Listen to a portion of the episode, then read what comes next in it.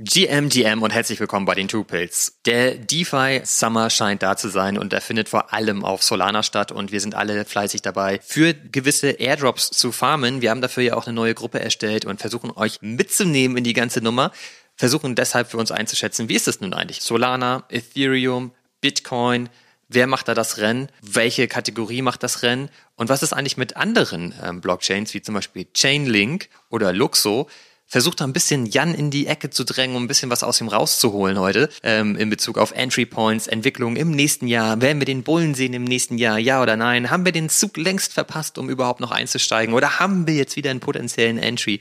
Und man sollte jetzt ähm, wieder sich die Kurse ganz genau anschauen. Darum geht es heute.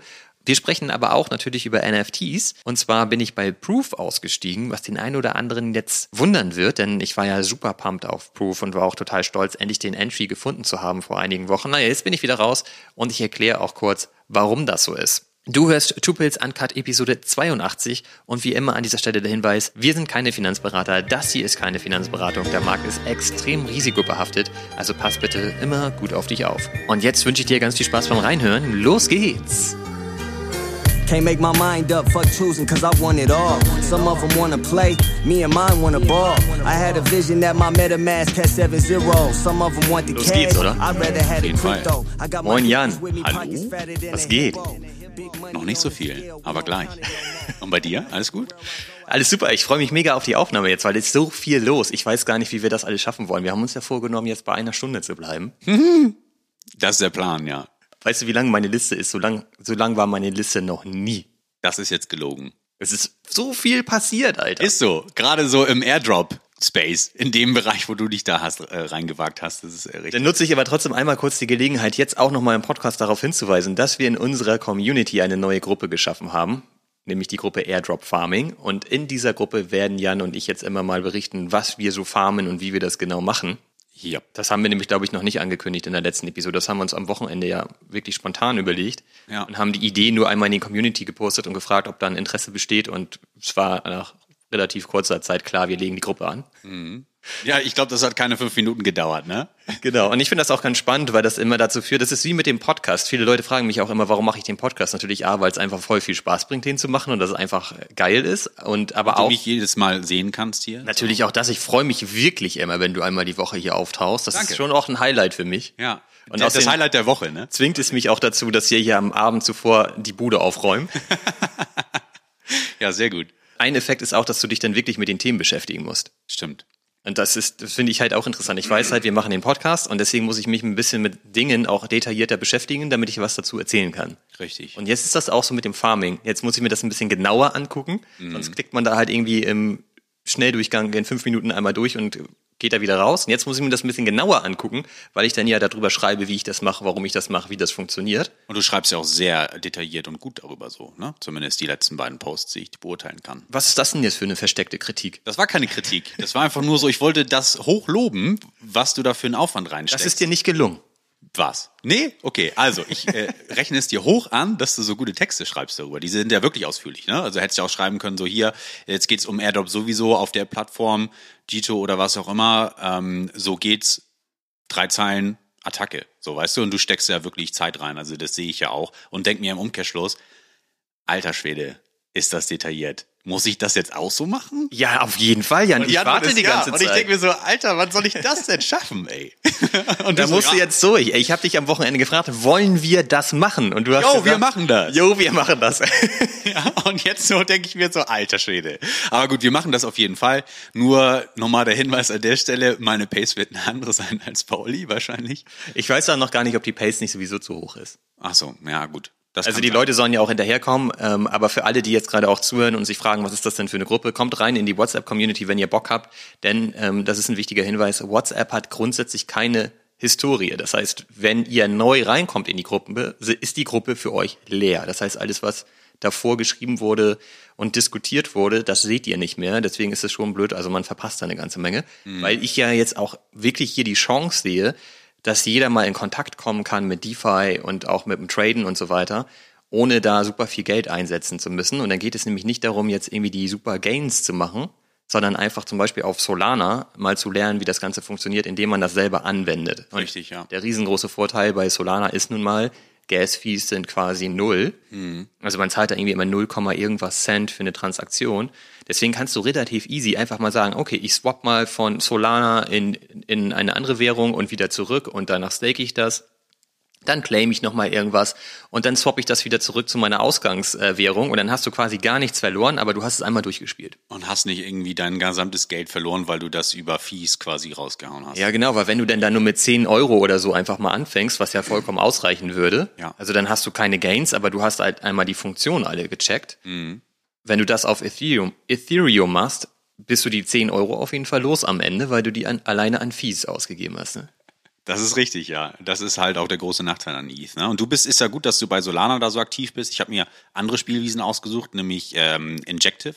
Wollte ich mir angucken, da die ganzen Airdrops, die es da so neu, neuerdings wieder gibt. Ah, und vielleicht auch Cosmos, da bin ich mir noch nicht so sicher. Aber ich brauche halt ein bisschen länger. Ne? Okay, also ich rechne morgen dann mit dem ersten Artikel. Okay, schreibe ich mir auf. Als Notiz morgen. Airdrop, Input liefern.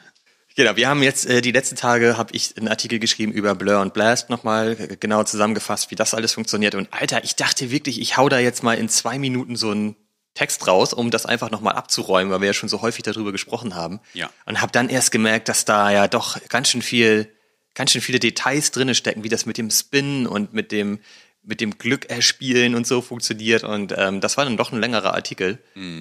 Na, das war ja genauso. Das ist immer dasselbe. Ne? Man denkt dann so, ach komm, lass uns die Gruppe aufmachen, dann hauen wir das da rein und dann sitzt man da und denkt so, boah, schon wieder eine Stunde rum, ey. Ja, und ich dachte gestern Abend so, boah, jetzt muss ich mich ja auch noch mal damit beschäftigen und denke mir so, Alter, das ist ja auch wieder wie so ein Kind im Süßigkeitenladen, ne? Airdrops an jeder Ecke. Wahnsinnig viel. Wa- Was lohnt sich jetzt? Welche willst du mal durchspielen? Welche auch nicht? Und so weiter. Also das ist ja echt wieder, ach Gott. Also ich bin mir nicht sicher, worauf wir uns da eingelassen haben, aber es wird cool. Also ich glaube, das wird super. Ich werde jetzt versuchen, dass zumindest die Sachen, die ich jetzt schreibe, werde ich jetzt ein bisschen bei Solana bleiben, weil im Moment Solana erlebt ja gerade echt schon so einen Sommer. Ne?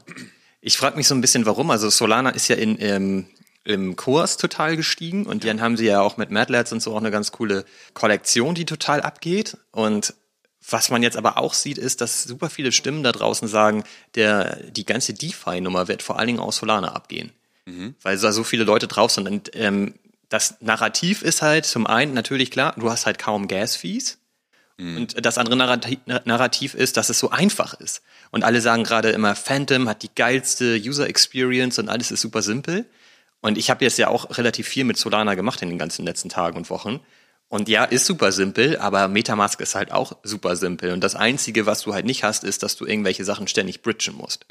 Das ist ein riesengroßer Nachteil bei Ethereum. Wenn du auf Layer 2 gehst, Ja. musst du halt ständig bridgen. Ich persönlich hasse das total. Weil man ist da immer auf merkwürdigen Seiten, dann dauert das immer 100.000 Jahre, bis das mal geklappt hat. Ja, ich kenne das Gefühl. Und zurück ist dann noch schlimmer, ne? Da musst du dann meistens schon wieder auf eine andere Seite, um das wieder zurück auf Ethereum zu bridgen. Und dann checkst du nicht, dass, welche Währung kannst du jetzt wohin bridgen und so. Also das finde ich schon komplex. Das hast du halt bei Solana alles nicht, aber das, das war's dann halt auch schon, ne? Ja. Ja, also ich kann sein, dass es jetzt gerade so ein, so ein Trend oder Hype ist jetzt auf Solana, aber es gibt ja auch andere Blockchains, ne, wo die Musik dann auch spielt. Also ich Solana hat aber jetzt zu- zum ersten Mal in den letzten Tagen tatsächlich das Sales Volume, da waren sie auf Platz eins, ne, vor Ethereum und vor Bitcoin. Also da geht halt gerade echt eine Menge, ne? Also ich habe schon ein bisschen FOMO, dass ich denke, ich kann das jetzt nicht ganz zur Seite schieben. Ich habe ja nie was mit Solana am Hut gehabt. Und jetzt fange ich aber an, mir das doch auch ein bisschen genauer alles anzugucken, weil wenn da noch mehr Druck draufkommt, wer weiß. Also sollte man sich, glaube ich, zumindest mit auskennen und auch ein bisschen Gefühl für entwickeln. Und ich habe ja auch den großen Vorteil, dass ich ja aufgrund meines Youths Ja. quasi in einer Solana-Community Mitglied bin. Das ist nämlich immer noch so. Also es ist echt irre, wenn man da in dem Discord unterwegs sind, ist. Es ist immer noch alles Solana. Und eigentlich ist es ja auch geil, weil ich habe mir jetzt überlegt, also letzte Woche habe ich noch erzählt, das ist für mich gar nichts, ne, weil ich bin auf Solana nicht unterwegs. Jetzt bin ich aber so, dass ich denke, ja, ich verkaufe den nicht, weil jetzt kann ich ja vor allem die Informationen aus dem Discord nutzen, um wirklich mal Fuß zu fassen mit Solana. Und das mache ich jetzt. Ja, ist doch super. Finde ich gut. Also beschäftige dich gerne mit Solana. Ich schaue mir dann andere Chains an, wie Injective zum Beispiel. Oder Die Cosmos. sagt mir gar nichts. Tja, Kannst du mal erzählen? nö, In zwei Minuten. nö. Kann ich nicht. Habe ich mir gedacht.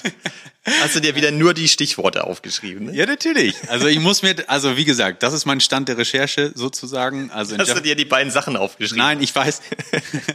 Injective hat ja, hat ja, glaube ich, sogar jetzt vor kurzem das All-Time-High im Preis geknackt.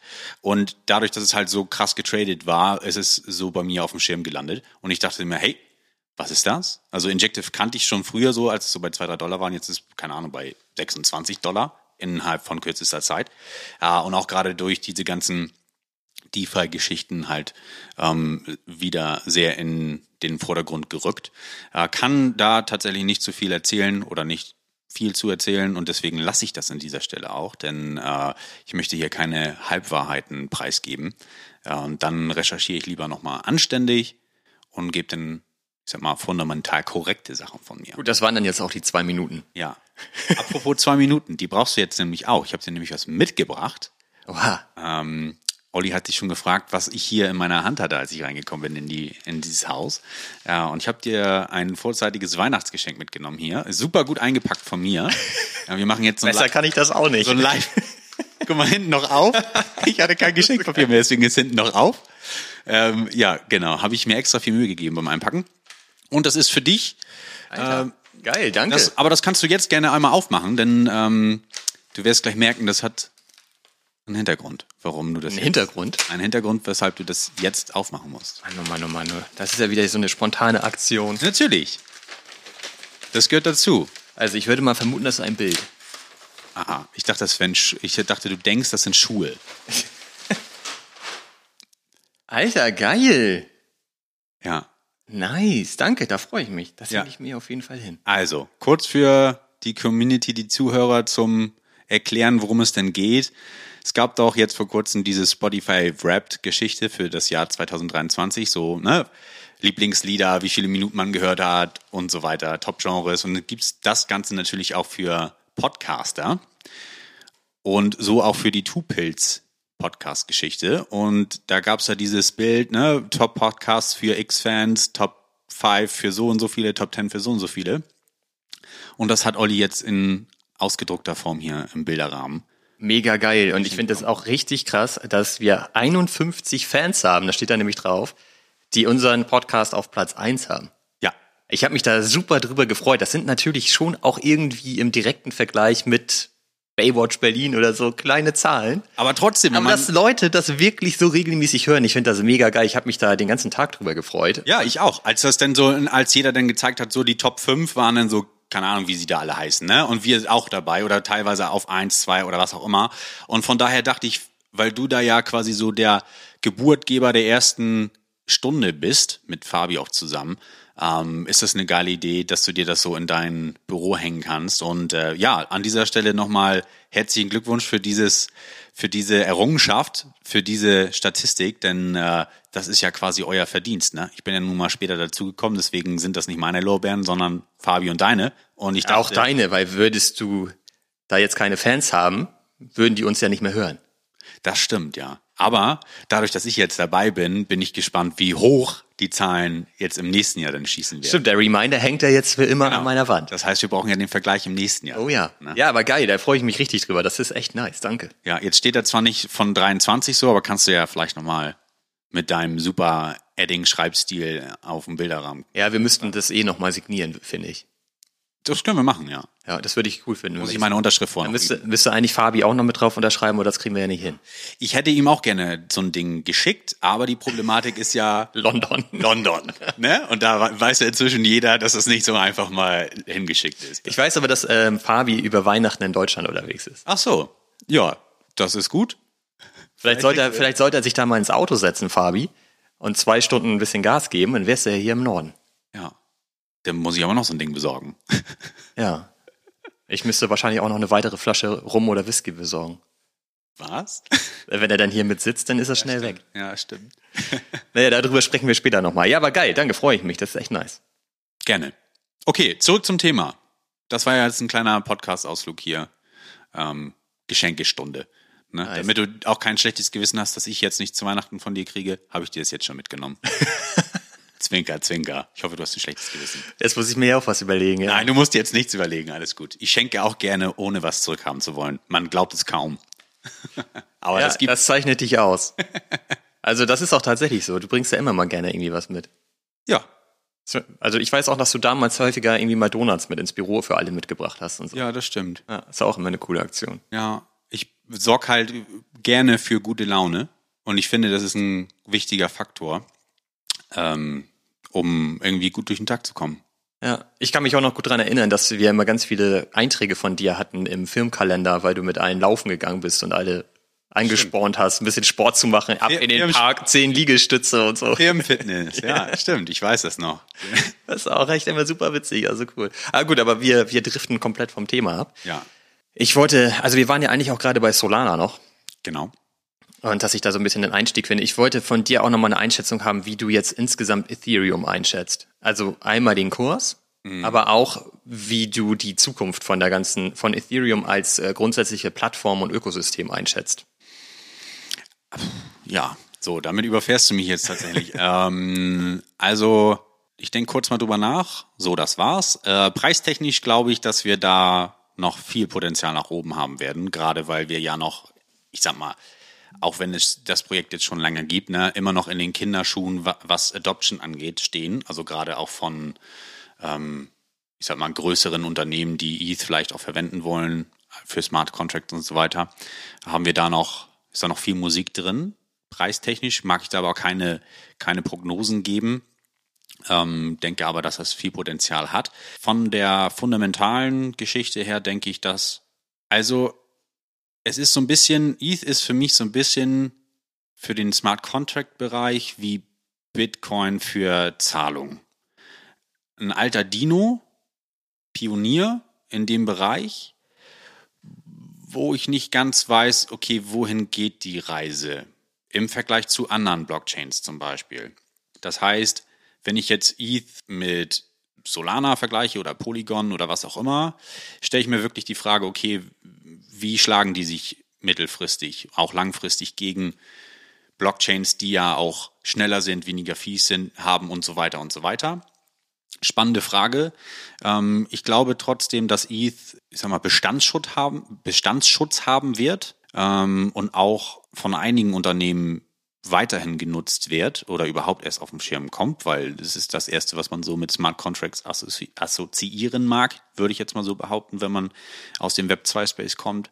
Also meine, meine Meinung dazu ist positiv, aber es ist nicht so, dass ich sage, ETH ist jetzt die Blockchain, sondern es gibt andere, die durchaus attraktiver sind für vielerlei Hinsicht oder aus vielerlei Hinsicht. So deswegen glaube ich, dass da mehrere Sachen das Rennen machen werden. Also Multi-Chain, Multiversum an Chains. Mehrere Layer One. Ja, ja, genau. Also und ich glaube, dass, also ich glaube, dass das ähm, später so sein wird. Da haben wir uns ja auch in den letzten Folgen schon drüber unterhalten, dass es nicht nur eine Chain gibt, die das Rennen macht ähm, oder ein Coin, der das Rennen macht, sondern einige Projekte, nenne ich sie jetzt mal, ihre Berechtigung haben, da zu sein und ihre Vor- und Nachteile haben gegenüber anderen. Und dann ist es halt auch immer interessant abzuwägen, okay, welche Vorteile hat welche Chain, für welche Fälle benutze ich jetzt ETH oder Polygon lieber oder Solana oder Cosmos oder was auch immer.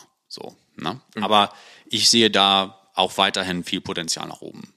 Es gibt ja so ganz viele Geschichten gerade da draußen, die immer sagen, okay, was passiert da eigentlich? Wird Solana Ethereum flippen? Als Beispiel.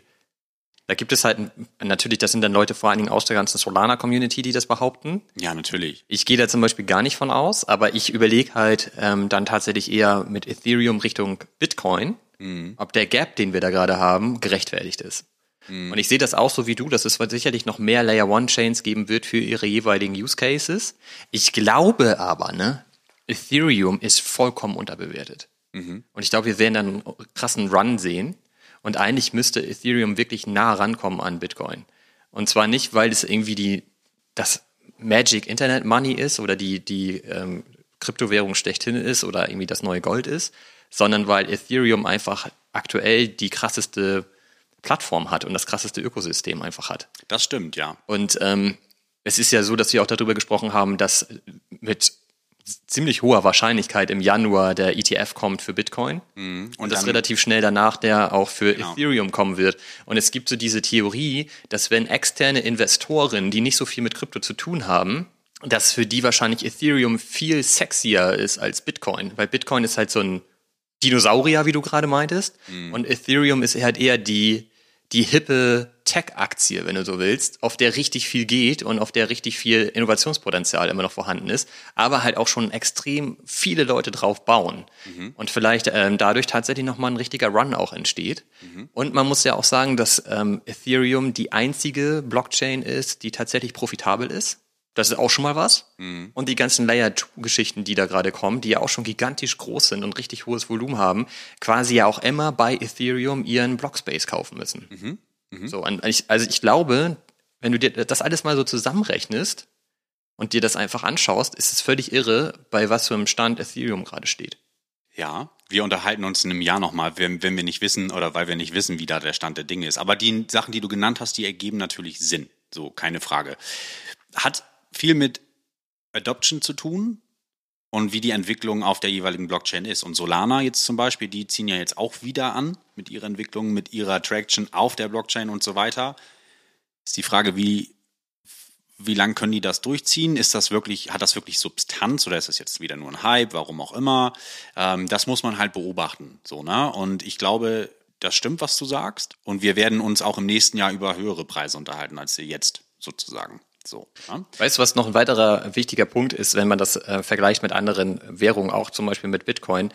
Ethereum ist halt schon das ganze Jahr deflationär. Mhm. Und es gab halt noch keinen einzigen Bullenmarkt mit Ethereum, wo das der Fall war. Mhm. Das heißt, wenn wir jetzt in den Bullenmarkt kommen sollten, 2024 als Beispiel, kannst du dir gleich nochmal eine Einschätzung zu geben, aber davon gehen ja gerade viele aus, dass das 2024 wieder stattfinden wird, wird das das erste Mal sein, dass Ethereum deflationär sich verhält. Mhm. Und das hängt zum Beispiel damit zusammen, dass ja bei den Gas-Fees immer ein Teil dieser Gebühr direkt verbrannt wird. Und es wird im Moment mehr verbrannt, als neu generiert wird. Dadurch ist es halt deflationär. Und das wird halt noch schlimmer oder noch, der Effekt wird noch größer, wenn die Gas-Fees halt noch teurer werden. Mhm. Das ist halt auch ein wichtiger Faktor, den hast du sonst nicht. Ne? Also den hast du bei Bitcoin nicht, den hast du auch bei Solana nicht. Solana im, im versucht halt alles, um die Gas-Fees noch weiter runterzudrücken. Das ist halt deren Meta so, ne? dass, dass du quasi keine Gebühren hast. Deshalb ist aber das Ökosystem insgesamt auch nicht profitabel. Das darf man halt auch nicht vergessen. Mhm. Trotzdem ist es ja in gewisser Hinsicht dann attraktiver für Nutzer und auch Leute, die darauf bauen wollen, damit sie so ein Argument haben wie keine Transaction Fees beziehungsweise minimale, weil das dann ja bei einigen Projekten halt doch darauf ankommt, okay, wie viel Gebühren zahlt man denn für so eine Transaction? So, und das ist bei ETH äh, im Vergleich zu Solana ja um Längen höher. So, ne? Also Wobei der Fork auch ansteht. Ich glaube, der soll auch im zweiten Halbjahr nächsten Jahres äh, kommen. Da kommt ja ein Fork, der dazu führen wird, dass die Gas-Fees drastisch gesunken werden bei Ethereum. Okay. Weißt du da mehr zu? Ich weiß genau das. Okay. Immerhin mehr als ich. also ich glaube halt deshalb, also ist so ein bisschen meine These, wenn Ethereum gerade wirklich unterbewertet ist und ich meine in Richtung Smart Contracts und Layer 2 Geschichten, was da alles passiert und so weiter, die gehen halt richtig ab. Und es ist eigentlich krass, dass da ja kaum, kaum jetzt eine Entwicklung stattgefunden hat bei dem Kurs. Mhm. Also wie viel haben die jetzt zugelegt? 300 Dollar oder so? Mhm. Wann? Zu welchem Zeitraum? Ja, jetzt in den ganzen letzten Wochen, wo wir überhaupt darüber uns unterhalten, dass Krypto mal wieder zulegt. Da ist ja nicht so richtig viel passiert. Ja, ich gucke gerade mal. Nee, stimmt, im Vergleich zu Bitcoin zum Beispiel ist der nicht so stark gestiegen. Genau so. Und ich glaube, dass sich das noch ändern wird. Hm. Da ist halt jetzt so ein bisschen die Frage, wenn man jetzt über das Traden spricht, ne? Und deswegen frage ich dich ja gerade als Top-Trader, sollte man nicht auch mal ein bisschen Ethereum kaufen? Weil ich bin im Moment die ganze Zeit so, dass ich immer denke, Alter, kauft dir kein Ethereum, weil das kann ich eh nicht halten. Weil du dir dann wieder irgendwelche NFTs kaufst. Genau, da kommt dann der nächste NFT um die Ecke und zack ist das Ethereum wieder eingesetzt. Aber da muss ich tatsächlich sagen, ist es bei mir mittlerweile so, ich bin ein bisschen gesättigt, was den NFT-Space angeht. Mhm. Da kann ich auch gleich noch ein paar Sachen dazu erzählen mit Proof und so. Da habe ich ja einen Exit hingelegt auch mhm. ähm, in den letzten Tagen. Und ich habe gerade gar nicht so die große Motivation, wieder weitere NFTs zu kaufen. Ich habe natürlich noch viele auf der Liste, die ich total interessant finde und spannend finde, aber ich habe gerade viel mehr Bock in DeFi unterwegs zu sein. Und das deswegen glaube ich, könnte ich auch mal wieder Ethereum kaufen und es tatsächlich liegen lassen. Das würde mir, glaube ich, gelingen. Zumindest für ein, zwei Tage. Ja. Die Finger wieder brennen. Und das ist natürlich jetzt schon ganz schön lang. Ja, aber das überlege ich tatsächlich gerade, weil wenn man jetzt die ganze Zeit einmal Bitcoin kauft und so, da sehe ich natürlich auch total die hohe Upside. Mhm. Aber ich glaube, dass man noch einen Multiplikator haben wird bei Ethereum. Und es gibt Stimmen. Ja. Und ich höre sie. Hast du genau, gehört hier im Überall, ja. Selbst der Kamin will mitreden. Ja. Dass äh, Ethereum 10x nächstes Jahr einlegt. Boah, das ist eine gewagte Das ist ja eine sehr steile These. Also, nee, mm, I doubt it, Alter, ohne Scheiß. Also 10x, m -m. nächstes Jahr sehe ich nicht tatsächlich. Also ist nur eine Vermutung, ne? Kann sein, aber für mich fehlen die, die Events, die das begründen tatsächlich. Also, ETF ist ein Argument. Ja, mag sein, aber, oder keine Ahnung, die Fork. Mhm, kann auch sein, aber ein 10x hinzulegen bei so einem Market Cap in einem Jahr, boah. Also ich würde, ich werde einen Futures Contract abschließen und sagen, so ist es nicht. Aber dann müssen wir uns auf den Preis festlegen tatsächlich. Äh, und ich glaube, oh, da, also nichts für ungut. 10x sehe ich nächstes Jahr nicht. Also es, es wird steigen. Was ist denn, was ist denn der Max-Kurs, den du da siehst nächstes Jahr? Sagen wir mal Q4. Puh. Alter Schwede.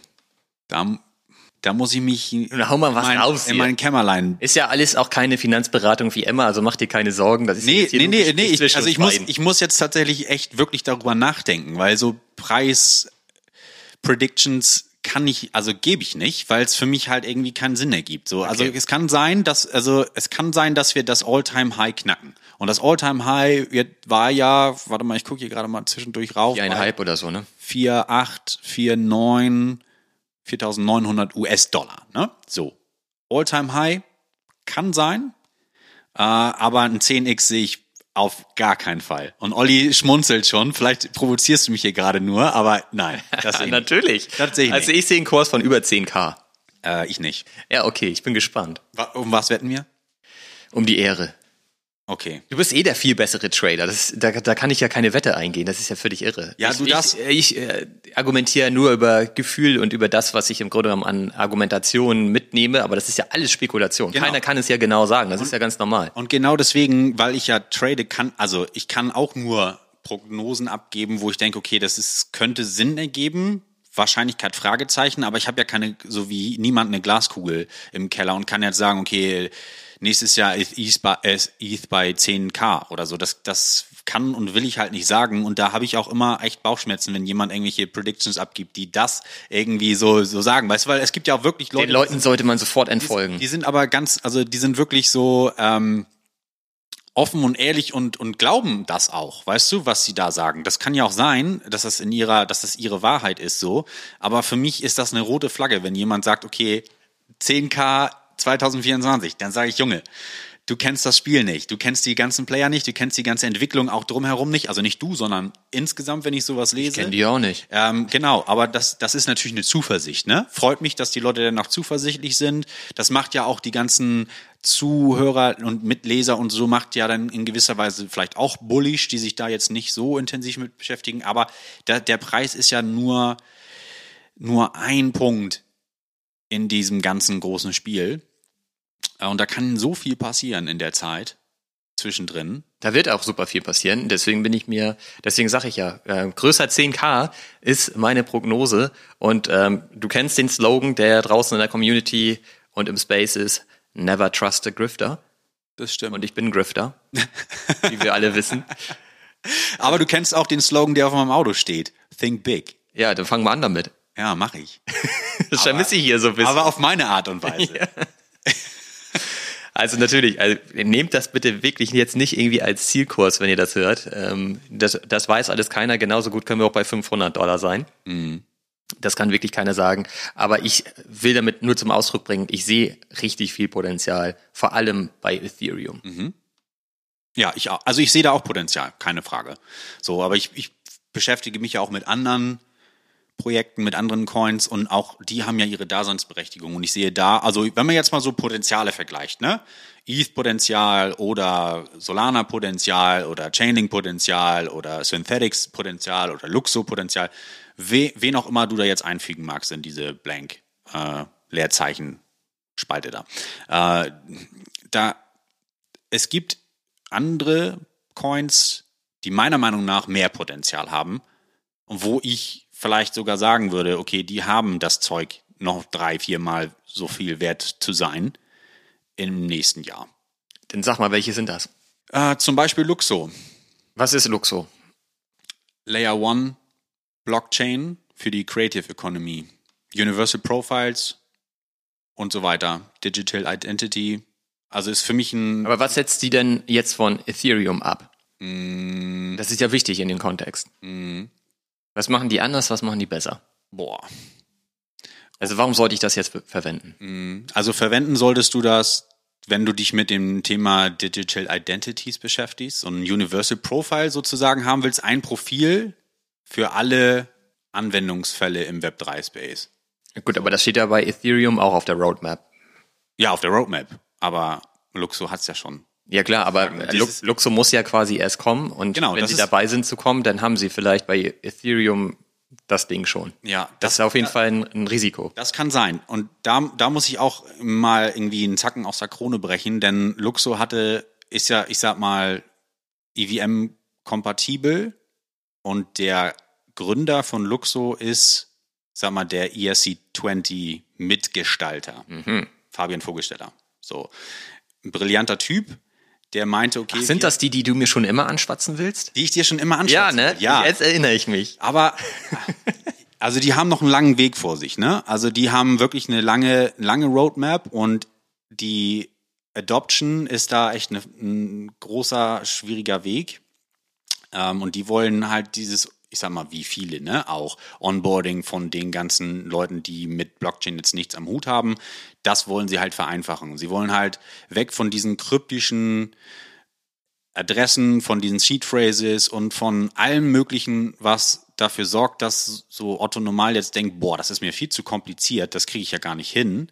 Diese Schwelle wollen sie halt drastisch sinken lassen, um diesen Zugang von, ich sag mal, nicht Crypto-Natives in die Blockchain-Welt zu machen. So ein bisschen Style von, okay, ich benutze zwar gerade die Blockchain, aber ich merke es gar nicht. Das sollte ja eh das Ziel Genau, das soll das Ziel sein und die versuchen da mit ihren ähm, Luxus Standard Profiles so ein bisschen wie ERC das damals gemacht hat, das umzusetzen auf ihre andere Art und Weise. Ähm, und da, das ist ein, was heißt neues Projekt schon, aber ETH ist da auch weit, das stimmt. Und das kann natürlich auch ein Problem werden, wenn die irgendwann ausrollen mit ihren Features, dass Luxo denn da war, so. Aber dann kommt ETH und denkt sich, ja, wir machen das jetzt auch. Aber wir haben ja schon die ganze Userbase und die Leute, die das nutzen. Also wäre ich jetzt Investor und würde mir das jetzt anhören, was du gerade gesagt hast, wüsste ich, dass ich da nicht investiere. Weil Ethereum halt dann einfach schon so krass am Start ist, dass ich eher auf die setzen würde, weil sie einfach auch schon seit Jahren beweisen, dass sie mit hohem Volumen einfach zurechtkommen und dass das wahnsinnig gut funktioniert am Ende und sie auch schon einen guten Kurs haben und trotzdem noch wahnsinnig viel Potenzial haben, aus meiner Sicht zumindest. Wenn ich da jetzt entscheiden müsste, ja, weiß ich nicht. Hast du noch einen? Man müsste da quasi mehr, mehr Recherche reingeben und das mal abwägen. So, ne? ich, rein aus Potenzialsicht, sage ich jetzt mal. Na klar, also das sticht ja immer, ne? Wir, also ETH hat schon eine Userbase, die wird schon super krass genutzt und so weiter. Warum soll ich denn andere Blockchains nutzen? Das ist ja eine generelle Frage, die man sich da stellen muss. Ja, ist auch und, so. Und oft ist die Antwort, ja, ja, ETH gibt's ja, warum soll ich denn andere Chains nehmen? So, aber da hat ja jeder Vor- und Nachteile, so, ne? Und auch aus, ich sag mal, Sicht von Adoption, klar, muss man sich fragen, wie hoch ist die Wahrscheinlichkeit, dass das irgendwann passiert? Wann wird das passieren? Ist es jetzt noch ein Early Invest und das zahlt sich vielleicht erst in zehn Jahren aus? Who knows? So auch Du hast ja gerade gesagt, du siehst dann einen potenziellen 4x im nächsten Jahr. bei dem? Ja. Ja. Weil, also, weil ich davon ausgehe, dass diese Adoption da sein wird. Okay. Und also, ich kann jetzt, ich kann jetzt sagen, warum oder warum auch nicht oder warum, das ist halt Vermutung, dass, die ich da, die ich da darstelle. Ja, logisch, klar. So, und ich vermute ja immer nur, ne? Genauso wie ich vermute, dass, ähm, schauen wir mal, was haben wir hier denn noch so? Was ist denn mit Chainlink? Cha nee, Chain Flip wollte ich jetzt mal rausholen, so. zum Beispiel. Chain Flip ist eine Cross-Chain-Dex. So. Ich vermute, Layer One? äh, ja, wobei, die haben eine eigene Blockchain, aber sind trotzdem auf ETH, Ethereum. Und pass auf, ich vermute, dass die halt auch im Preis steigen werden, weil das DEX-Game noch nicht zu Ende gespielt ist. Es gibt Tor, Tor-Chain, ne, haben wir letzt drüber geredet. Es gibt Maya-Protokoll, dann gibt's noch andere Layer Zero, was auch immer für Varianten, so die alle ihren Vor- und Nachteile haben. Aber ich gucke dann, okay, wie jung ist das Projekt, was wollen die machen, wie hoch schätze ich die Wahrscheinlichkeit, dass die, ich sag mal, ein bisschen Traction kriegen, dass da neue Leute kommen, die denken, okay, das hat eine Chance. Da investiere ich mal was rein, in Anführungsstrichen investieren. Die sind noch ne? jung. Ja, Gibt's bei denen Airdrop? Nein, es gibt keinen Airdrop. äh, aber das Ding ist, die sind seit schon seit zwei Jahren, glaube ich, in der Mache und haben jetzt vor kurzem diesen äh, Token veröffentlicht, den Flip-Token. Und das ist auch wieder eine Spekulation, die ich anstelle. Ne? Also ich kann es ja mit dem, was ich denke, wohin die Reise geht, kann ich das zwar dann irgendwie auch begründen, aber ob, die, ob das aufgeht, keine Ahnung. Und ob das nicht vielleicht auch erstmal, die stehen jetzt gerade bei 5,60 Dollar oder 62, ob das nicht auch erstmal wieder auf 3 Dollar runtergeht und sich da erstmal festtackert für die nächsten drei Jahre und dann irgendwann der Preis auf 30 geht, keine Ahnung, who knows, weiß ich nicht. So. Dann lass uns doch noch einmal über Chainlink sprechen. Wie siehst du denn da das Potenzial? Weil Chainlink hast du ja schon sehr oft ähm, erwähnt und wir haben das noch nie geschafft, in einer der Folgen darüber zu sprechen. Deswegen würde ich vorschlagen, für heute sprechen wir jetzt noch über Chainlink und dann biegen wir mal ab in den NFT-Space, weil wir sind ja schon wieder gleich bei 40 Minuten. Boah. Alter. Ja, okay, also Chainlink, mh, Was ist Chainlink denn? Also was setzt denn oder was macht Chainlink anders als beispielsweise Ethereum ist ja auch ein Layer One, eine Layer One Blockchain. ja, Oder ist das Layer Two? Nee. nee, Layer One. Warum existieren die? weil die ein ganz gutes, connecten sozusagen, also um es mal ganz einfach auszudrücken, Blockchains untereinander und Blockchains mit der Web 2 Welt. Die erlauben die, die Kommunikation von Daten aus der Web 2 Welt mit der Web 3 Welt und umgekehrt. Das heißt, Daten, die du jetzt in der Web 2 Welt hast, die kannst du nicht eins zu eins so in die Blockchain schießen und denken, das funktioniert alles so. Ähm, und da haben die so ein Orakel-Netzwerk, sag ich mal, Oracles, die diese Verständigung zwischen diesen beiden Welten erlauben und Daten in die Blockchain-Welt holen und umgekehrt. So, durch Datenströme. Und unter anderem haben sie einen, wie kann man das nennen? Ähm, CCIP, das ist Cross-Chain Interoperability Program, so. Oder Protokoll? Protokoll, ja, genau, die die Kommunikation zwischen Blockchains halt dann auch noch erlaubt.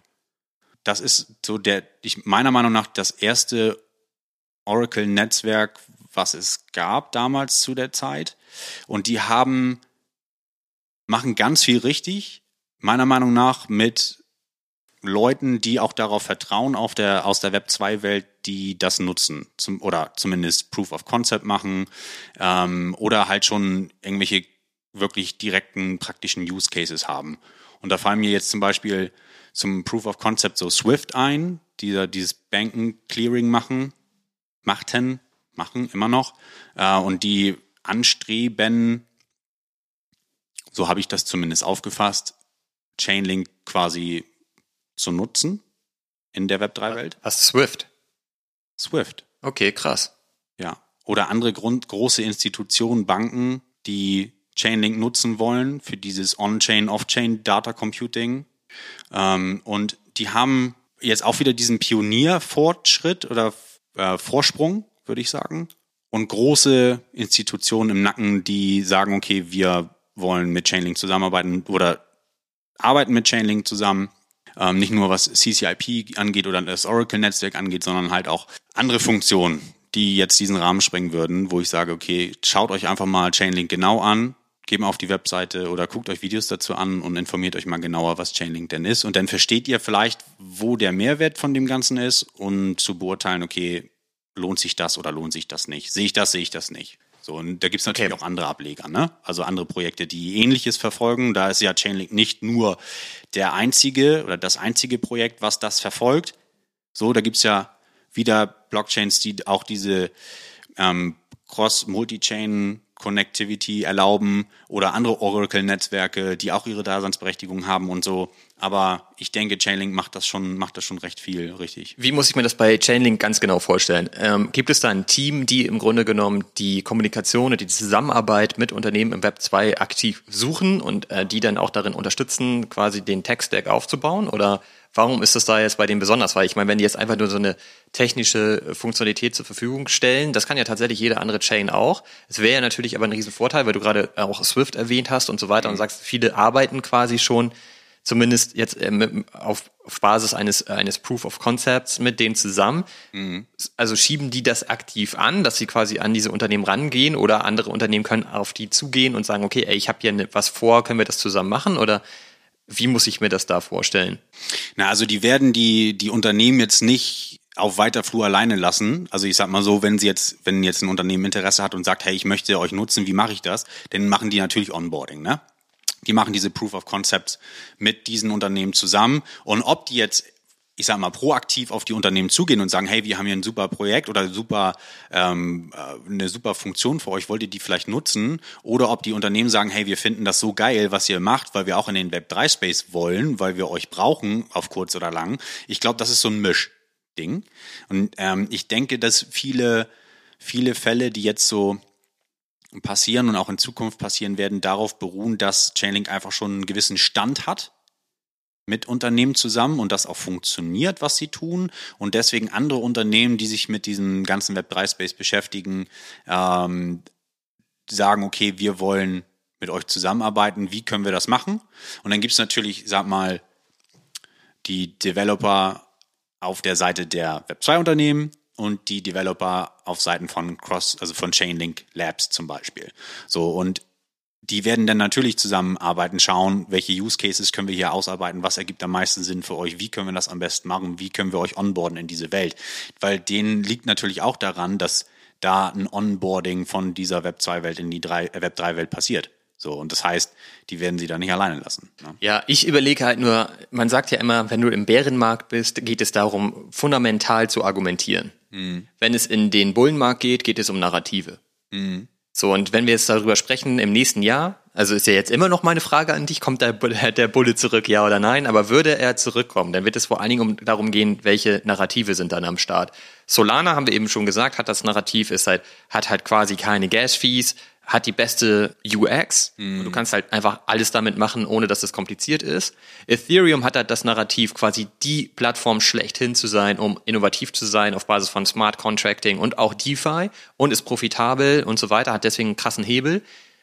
Ähm, Bitcoin müssen wir nicht drüber sprechen, hat das Narrativ, ist halt dezentral ohne Ende und ist quasi die Mutter aller Kryptowährungen und ist quasi das digitale Gold. Mhm. So, wenn du dir jetzt halt andere Sachen anguckst, wie Chainlink oder ähm, Luxo und so weiter, dann brauchen die ja auch ein Narrativ. So, ne? Weil jetzt heute versuchst du zu argumentieren, zu sagen, okay, die haben und das, das und das schon erreicht und haben das und das vor und so und so arbeiten die, aber das klingt alles ja erst erstmal für mich nicht so sexy, ehrlich gesagt. Nee, das stimmt, ja, ist auch nicht so sexy. Genau, und deswegen haben, würde ich mir da ein bisschen Sorgen machen, ob die denn zum Beispiel das hinbekommen, mal eben vier X hinzulegen, weil das ist ja auch viel.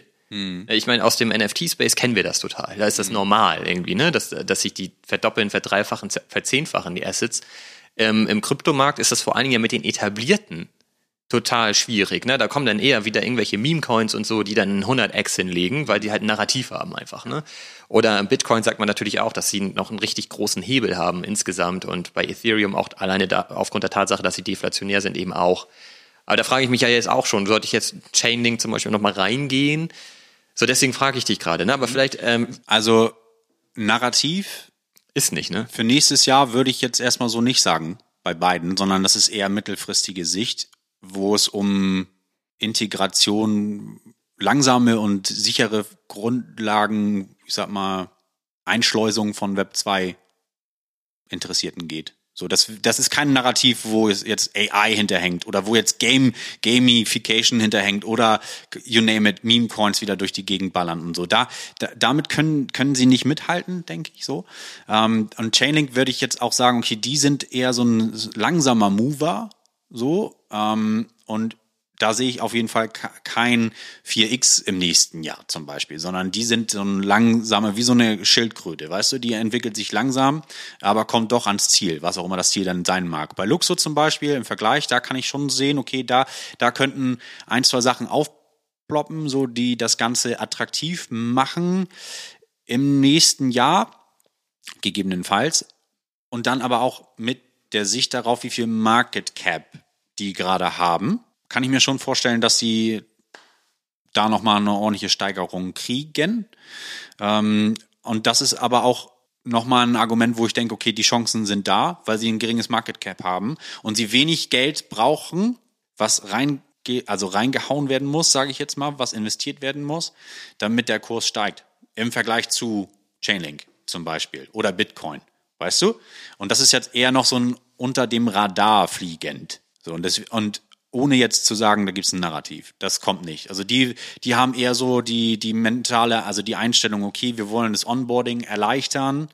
Ähm, Luxo zum Beispiel und haben jetzt uns nicht auf die Fahne geschrieben, AI zu machen. Und wir hauen jetzt nicht die Marketing äh, ist ja auch okay. Also die sorgen nicht dafür, da jetzt genau. mega die Attention zu bekommen, die genau. dann so schnell wie sie kommt auch wieder ab, äh, abzischt. Genau, die bauen, die bauen sind halt solide quasi äh, dabei, ihre Milestones zu erreichen. Richtig. Und da guckt sich gerne jeder nochmal diese Projekte dann zum Beispiel an, um sich da ein eigenes Bild von zu machen, um zu gucken, okay, ergibt das Sinn, ergibt das keinen Sinn. Am Ende ist es ja auch immer, wenn wir uns so über Projekte unterhalten. Ne? Also wenn ich gefragt werde, was hältst du von dem Coin oder was halte ich von dem Coin oder Olli, wie siehst du den Coin? In Zukunft und so weiter. Am Ende ist es ja auch viel Geschmackssache, sage ich jetzt mal, was man selbst darin sieht. Wie viel Potenzial. So. Also, und von daher, das weiß ich natürlich nie. Ich kann ja immer nur von mir selbst ausgehen. Das ist ja sehr subjektiv so und kann dann meine Vermutungen anstellen. Und so hat jede, jeder ja auch ihre eigenen Lieblinge, sage ich jetzt mal, im Portfolio, wo sie denken, okay, die werden es in den nächsten fünf Jahren machen, weil oder in den nächsten zwei Jahren, weil. So, weißt du, und das ist ja immer, äh, fragst du einen, hast du andere Antworten und fragst du den nächsten, dann wird dir jemand sagen, Chainlink ist der größte Scam, weil die jeden Freitag zwei Millionen Chainlinks verkaufen und das ist mir jetzt egal. Sergey sich da irgendwelche Big Macs kaufen muss, so als, ne, als, als weißt du, als Meme, so, und, da, und das ist, das weiß man halt nie, so, ne, und, ja. So, aber jetzt, okay. So viel dazu hast du gut erklärt, glaube ich. Aber jetzt wollen wir ja nochmal wissen, wo spielt denn jetzt die Musik, Alter? Was hast du denn jetzt auf dem Zettel, wo mal richtig was abgehen kann? Also Chainlink haben wir jetzt verstanden, ist solide und eher auch kein 4X. Ähm, aber wo sind denn? Hast du Coins, wo du denkst, Alter, die können jetzt auch in der nächsten Zeit nochmal richtig abgehen? Und zweite Frage direkt hinterher. Wie siehst du denn jetzt gerade die Entwicklung allgemein von Krypto? Also Ethereum und auch Bitcoin und ähm, Solana und so weiter, die haben ja einen ordentlichen Dip hingelegt. Es gibt mhm. ein paar Altcoins, die weiterhin grün sind. Unser. Liebling zum Beispiel, aus dem wir ausgestiegen sind, kurz bevor er dann richtig Gas gegeben hat. Ähm, Avalanche. Genau, und auch immer noch fleißig Gas gibt, obwohl heute ist er rot, habe ich gesehen. Ja, trotzdem. Aber alles andere ist natürlich krass rot. Aber jetzt stellt man sich ja so ein bisschen die Frage, warum gab es jetzt diesen Dip? Wurden wahrscheinlich, man sagt ja immer, die Longs wurden liquidiert. Mhm. Aber wie geht es da weiter? Hast du da eine Einschätzung? Also hat man jetzt wieder ein Entry? Weil ich meine, wir hatten ja letzte Woche habe ich ganz viele Nachrichten bekommen und du bestimmt auch und wir auch allgemein bei den Tupils. Sollte man jetzt nachkaufen? Die Woche davor waren alle so, oh nein, ich habe den Einstieg verpasst, jetzt rennt mir der, der Zug, der fährt mir davon. Und jetzt fällt der Kurs und jetzt fragen sie alle. Haben alle Schiss, soll ich aussteigen? Soll ich verkaufen? So, ne? Das ist ja nicht immer so diese erste Reaktion. Was soll ich jetzt machen? Und ich frage mich halt eher, Jan, sehen wir jetzt wieder ein Entry? Sollten wir mal wieder reingehen? Wie schätzt du das ein? Hast du da eine, hast du da eine Analyse für dich erstellt? Kommt auf den Zeithorizont drauf an, tatsächlich. Also, wenn wir jetzt kurzfristig das Ganze betrachten, ich sag mal, in den nächsten Tagen wirklich, kann ich mir schon vorstellen, dass es jetzt einen guten Entry gibt, wo es jetzt nochmal ein paar Prozentpunkte nach oben gehen wird. Ähm, das ist allerdings eher kurzfristig betrachtet. Ich glaube tatsächlich im Januar werden wir erstmal andere Preise sehen, die nicht unbedingt jetzt in dem Mitte 40, Anfang 40.000 Bitcoin zum Beispiel liegen. Ich dachte gerade, du redest von Ethereum. Nee, nee, das äh, hättest, du, hättest du wohl gerne. Ja. Nee, also ich glaube, kurzfristig werden wir nochmal die obere Preisregion anstoßen, beziehungsweise nochmal drüber hinausgehen. Und dann kann ich mir vorstellen, dass dann die Reise mal nochmal nach unten geht. Trotz, trotz des äh, ETF-Events, was ansteht. Das ist so, natürlich jetzt, im, also das ist ja immer interessant zu beobachten von Woche zu Woche, wie man das Ganze sieht. Ne? Aber der Markt ist ja nun mal extrem kurzlebig und man muss tagtäglich gucken, wie steht jetzt die Situation, ne? Wie beurteilt man was? Wie interpretiert man was? Am Ende weiß ich es nicht, aber das ist, deswegen ist es für Leute, die jetzt, ich sag mal, einen Zeithorizont haben von einem Jahr oder so, vielleicht ein bisschen komisch, dass man so hin und her schwallert. Weißt du, so von der Meinung zu der Meinung zu der Meinung und jetzt sehe ich das so und morgen sehe ich das wieder so und übermorgen sehe ich das wieder so. Ähm, das ist aus Trader-Perspektive gesund, das so zu sehen. Ähm, aus, ich sag mal, ich lege jetzt einfach mal Geld an und warte dann mal in drei, vier, fünf Jahre, ist das vollkommen irrelevant, natürlich. Ne? Naja, nicht ganz, weil du willst ja nicht unbedingt jetzt immer auf den Highs kaufen. Nee, das stimmt. Es kann auch in den nächsten drei Jahren erstmal noch wieder einen Dip geben, weiß man nicht. Ne? Und dann hättest du vielleicht bei 20.000 einkaufen können. Nur mal als Beispiel. Es ist ja immer die Frage, was hat man für eine Anlagestrategie? Bei genau. mir ist es jetzt zum Beispiel so kurzfristig, nö, ist jetzt, also kommt auf den Coin drauf an. Mhm. Wenn ich jetzt irgendwie einen Meme-Coin kaufe oder so, dann ist das natürlich total kurzfristig. Mhm. Und dann sehe ich auch zu, dass ich da wieder rauskomme und ein bisschen meine Gains mitnehme. Aber bei Ethereum und Bitcoin wäre das bei mir jetzt absolut mittel- bis langfristig. Ja. Und deswegen ist ja jetzt die Frage, ich meine, jetzt haben wir, waren wir alle so ein bisschen im Schock, weil wir dachten, alle, jetzt geht das durch die Decke. Da gab es ja so ein bisschen halt diese Grenze bei Ethereum zum Beispiel von 1800 Dollar. Wenn das da drüber geht, dann dachte man, und du hast davon immer gesprochen, der, der Deckel fliegt weg. Mhm. Ähm, aber das haben wir jetzt noch nicht so richtig gesehen. Also der ist einmal so ein bisschen hochgepoppt und hat sich jetzt erstmal wieder gelegt. Und die Frage ist ja, also das ist halt so meine Frage, sollte ich jetzt vielleicht mal was nachlegen? Mhm. Wenn du sagst, kurzfristig siehst du, dass es steigt. Ich könnte mir auch vorstellen, dass wenn der ETF kommt, zum Beispiel im Januar, was man noch nicht genau weiß, dass ähm, Bitcoin dann nach vielleicht noch mal ein bisschen dippt sogar, mhm. aber dann noch mal richtig abgeht. Genau, das ist jetzt die Vermutung. Wird das Man weiß halt nie, wohin dippt das. Genau. Ähm, du hast auch schon viel Lob bekommen und das kann ich nur unterstützen, dass ja dieser Gap angelaufen wurde, den du letzte Woche erwähnt hattest. Mhm. Ähm, das ist halt total geil. Aber ja, ich überlege halt, ob man jetzt vielleicht nochmal ähm, tatsächlich nachlegen sollte oder ob es halt jetzt nochmal in den nächsten Tagen weiter dippt. Aber da nehme ich jetzt mal für mich mit, dass du davon ausgehst, dass es eher nicht dippt in den nächsten Tagen, sondern wieder ein bisschen anzieht. Mhm. Also es könnte noch mal kurz so ein, ich sag mal, eine Bestätigung vom Support geben, so sehe Dass der nochmal angelaufen dass der wird. Nochmal angelaufen wird und dann die Reise wieder noch. Wo siehst du den Support bei Ethereum? So ein bisschen gemein der, heute die Folge. In der Region so 2100 Dollar, bisschen weiter runter, so 250, so in diese, okay. wenn ich mir die Tagesstruktur anschaue, ist da so, ich sag mal, von ja, knapp 2000 bis 2100 ungefähr, so eine Zone, die nochmal angelaufen werden kann, ähm, die dann aber meiner Meinung nach auch als guter Support dienen könnte. So, immer, immer in Beobachtung, was macht Bitcoin dann, ne? Weil wenn Bitcoin eskaliert, positiv und auch negativ, dann kacken alle anderen noch viel mehr ab. Das ist ja auch immer interessant, weißt du? Wenn Bitcoin jetzt mal 4% äh, sinkt, dann gucken wir uns nur die Altcoins an und die sind dann bei minus 10 oder so. Ne? Und das ist natürlich dann äh, da auch der Fall. Ne? Wenn Bitcoin jetzt denkt, oh nö, der Preis ist hier für mich noch nicht, das langt mir noch nicht, ich gehe noch mal weiter runter, weil ich noch mal so auf die 39.000 oder noch weiter Wo runter. Wo siehst du denn da die Support-Line? Ähm, Moment. Das ist jetzt gerade schon mal 39. 39 war ja letzte Woche der Gap, den du erwähnt hattest. Ja, genau. Wobei ich möchte an dieser Stelle nochmal über, äh, erwähnen, das Gap wurde, also der Preis wurde oben angelaufen, aber das Gap ist noch nicht geschlossen im Aha. CME Future. Also das heißt, das ist noch offen. Wenn man sich das anguckt, das ist wirklich eine Lücke im Chart, die da ist. Und immer noch, okay. Die ist immer noch da und die ist immer noch bei 39.000 irgendwas, so. Ähm, und ich denke, dass die auch noch mal, dass, dass sie auch noch geschlossen wird. Wann kann ich dir nicht sagen. Aber wenn das passiert, dann heißt es ja im Umkehrschluss, alles andere fällt ja auch erstmal mit. Ja, okay. Aber also, hast du eine, eine Support-Linie bei Bitcoin? Boah, der, der Chart sieht echt merkwürdig aus, wenn ich mir so eine Support-Linie angucke. Ne? Also da gibt's auf jeden Fall viel, viel Futter von 39.000 ungefähr runter tatsächlich, ziemlich weit runter. 37? Ähm, ja, sogar noch weiter tatsächlich. Wow. So, wenn wir ganz, wenn wir es ganz böse ins Gesicht kriegen, dann könnte der auch nochmal irgendwie so die 31.000 anlaufen, weil, aber das sehe ich, das sehe ich zum jetzigen Zeitpunkt noch nicht tatsächlich. Also erstmal so würden wir uns am 39, 37 ungefähr wäre eine gute Zone, wo man mal gucken kann, okay, wie geht's da jetzt weiter? Ne? Also nochmal an der Stelle, die, das Gap wurde noch nicht geschlossen, es ist angelaufen worden, ja, aber es ist noch nicht zu. Cool, dann haben wir doch jetzt ein paar Daten.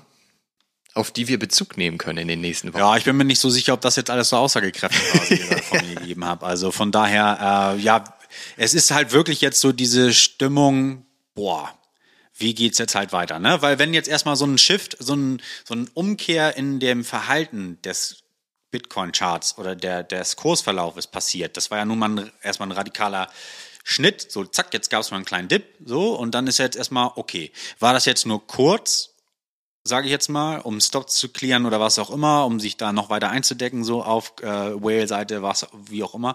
Äh, ist ja auch mal lang überflüssig gewesen, muss man ja ganz ehrlich sagen.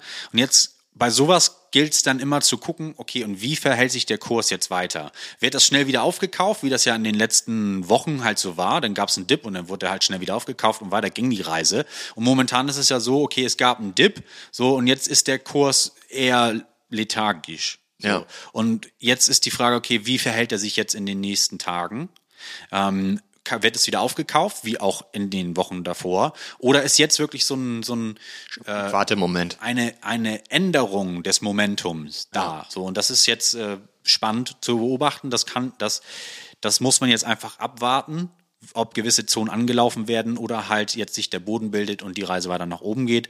Ähm, ja, deswegen glaube ich, in der nächsten Folge, nächste Woche, ähm, wissen wir mehr. Das sowieso. Und ich glaube, danach sieht es noch schlechter aus als jetzt. ist jetzt meine, ist mein Bauchgefühl. Also, ne, klar, mit Bauchgefühl braucht man hier nicht traden, so, ne, aber äh, das soll ja nach System funktionieren. Aber ich, ich habe die Vermutung, dass wir danach auch Richtung Weihnachten vielleicht doch nochmal andere, niedrigere. Also, es wird ein schwacher Dezember.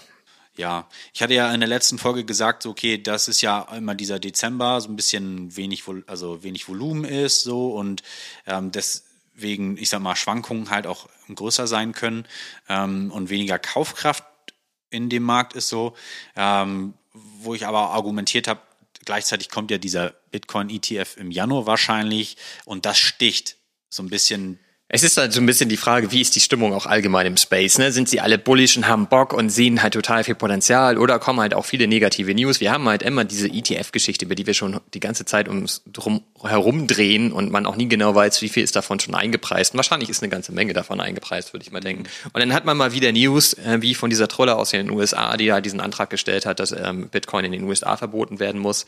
Ja, und nicht nur das, sondern da hängt ja ganz viel hinten dran, wo ich mir denke, so Alter, die will echt die, die Innovation Innovationskraft dieses Web3 Spaces im Keim ersticken. Genau, das haben wir aber von der SEC schon häufig genug gesehen und man kann sich eigentlich nicht vorstellen, dass die USA sich da komplett rauszieht. Und wenn sie es tun sollten, dann gibt es eben andere Länder wie China und Co., die sich dann da wieder richtig geil platzieren. Das hattest du ja auch schon mal gesagt, mhm. dass das dann so ein Wettbewerb ist, auch zwischen den Wirtschaftsmächten ähm, sozusagen. Und das können die sich nicht erlauben, glaube ich. Und aber es gibt dann halt wieder solche News und dann denkt man wieder, oh Mist, Alter, jetzt habe ich hier so und so viel Geld investiert und das ist ja eigentlich ja total fragil, ob das überhaupt tatsächlich diesen diesen Wert halten kann und äh, potenziell auch noch steigt oder geht es doch auf Zero? Ich meine, du bist, man ist ja immer bei Krypto wirklich da so ja, ich glaube da jetzt dran und dann kriegst du halt eine andere Stimme und dann wirst du schon wieder, kommst du schon wieder ins Zweifeln. Das ist ja bei dem NFT-Space genau dasselbe, weil das einfach total schwierig ist, fundamental zu argumentieren und am ehesten wird es, kann man das halt noch bei den großen mhm. ähm, Krypto-Blockchains wie Bitcoin und Ethereum und wahrscheinlich ein Stück weit auch Solana. Und so ähnlich ist es ja auch bei, dem, äh, bei den NFTs, weshalb ja sehr viel reingedreht ist in den Kunstsektor, weil du da noch am ehesten argumentieren kannst, auch fundamental, warum das Sinn ergibt, digital digitale Kunst zu haben, weil es halt wahnsinnig viele Vorteile hat und weil du es vor allem über NFTs halt abbilden kannst. Und alles andere wie PFPs und so, diese ganzen Kollektionen sind total abgerauscht, weil du quasi niemandem richtig erklären kannst, naja, das JPEG hat halt den und den Wert, weil es ja auch eine Community hat und eine gewisse Reichweite hat. Und das reicht dann nicht. Du brauchst halt halt diese Narrative. Ne? Und ich glaube, das ist jetzt auch das Problem bei bei Bitcoin zum einen hast du halt da, oder allgemein bei Krypto zum einen hast du halt diese ganzen positiven News, die dich bullish machen, dass du denkst, geil, das geht ab und so weiter, dass ähm, die Akzeptanz steigt und damit halt natürlich auch die Kursentwicklung nach oben.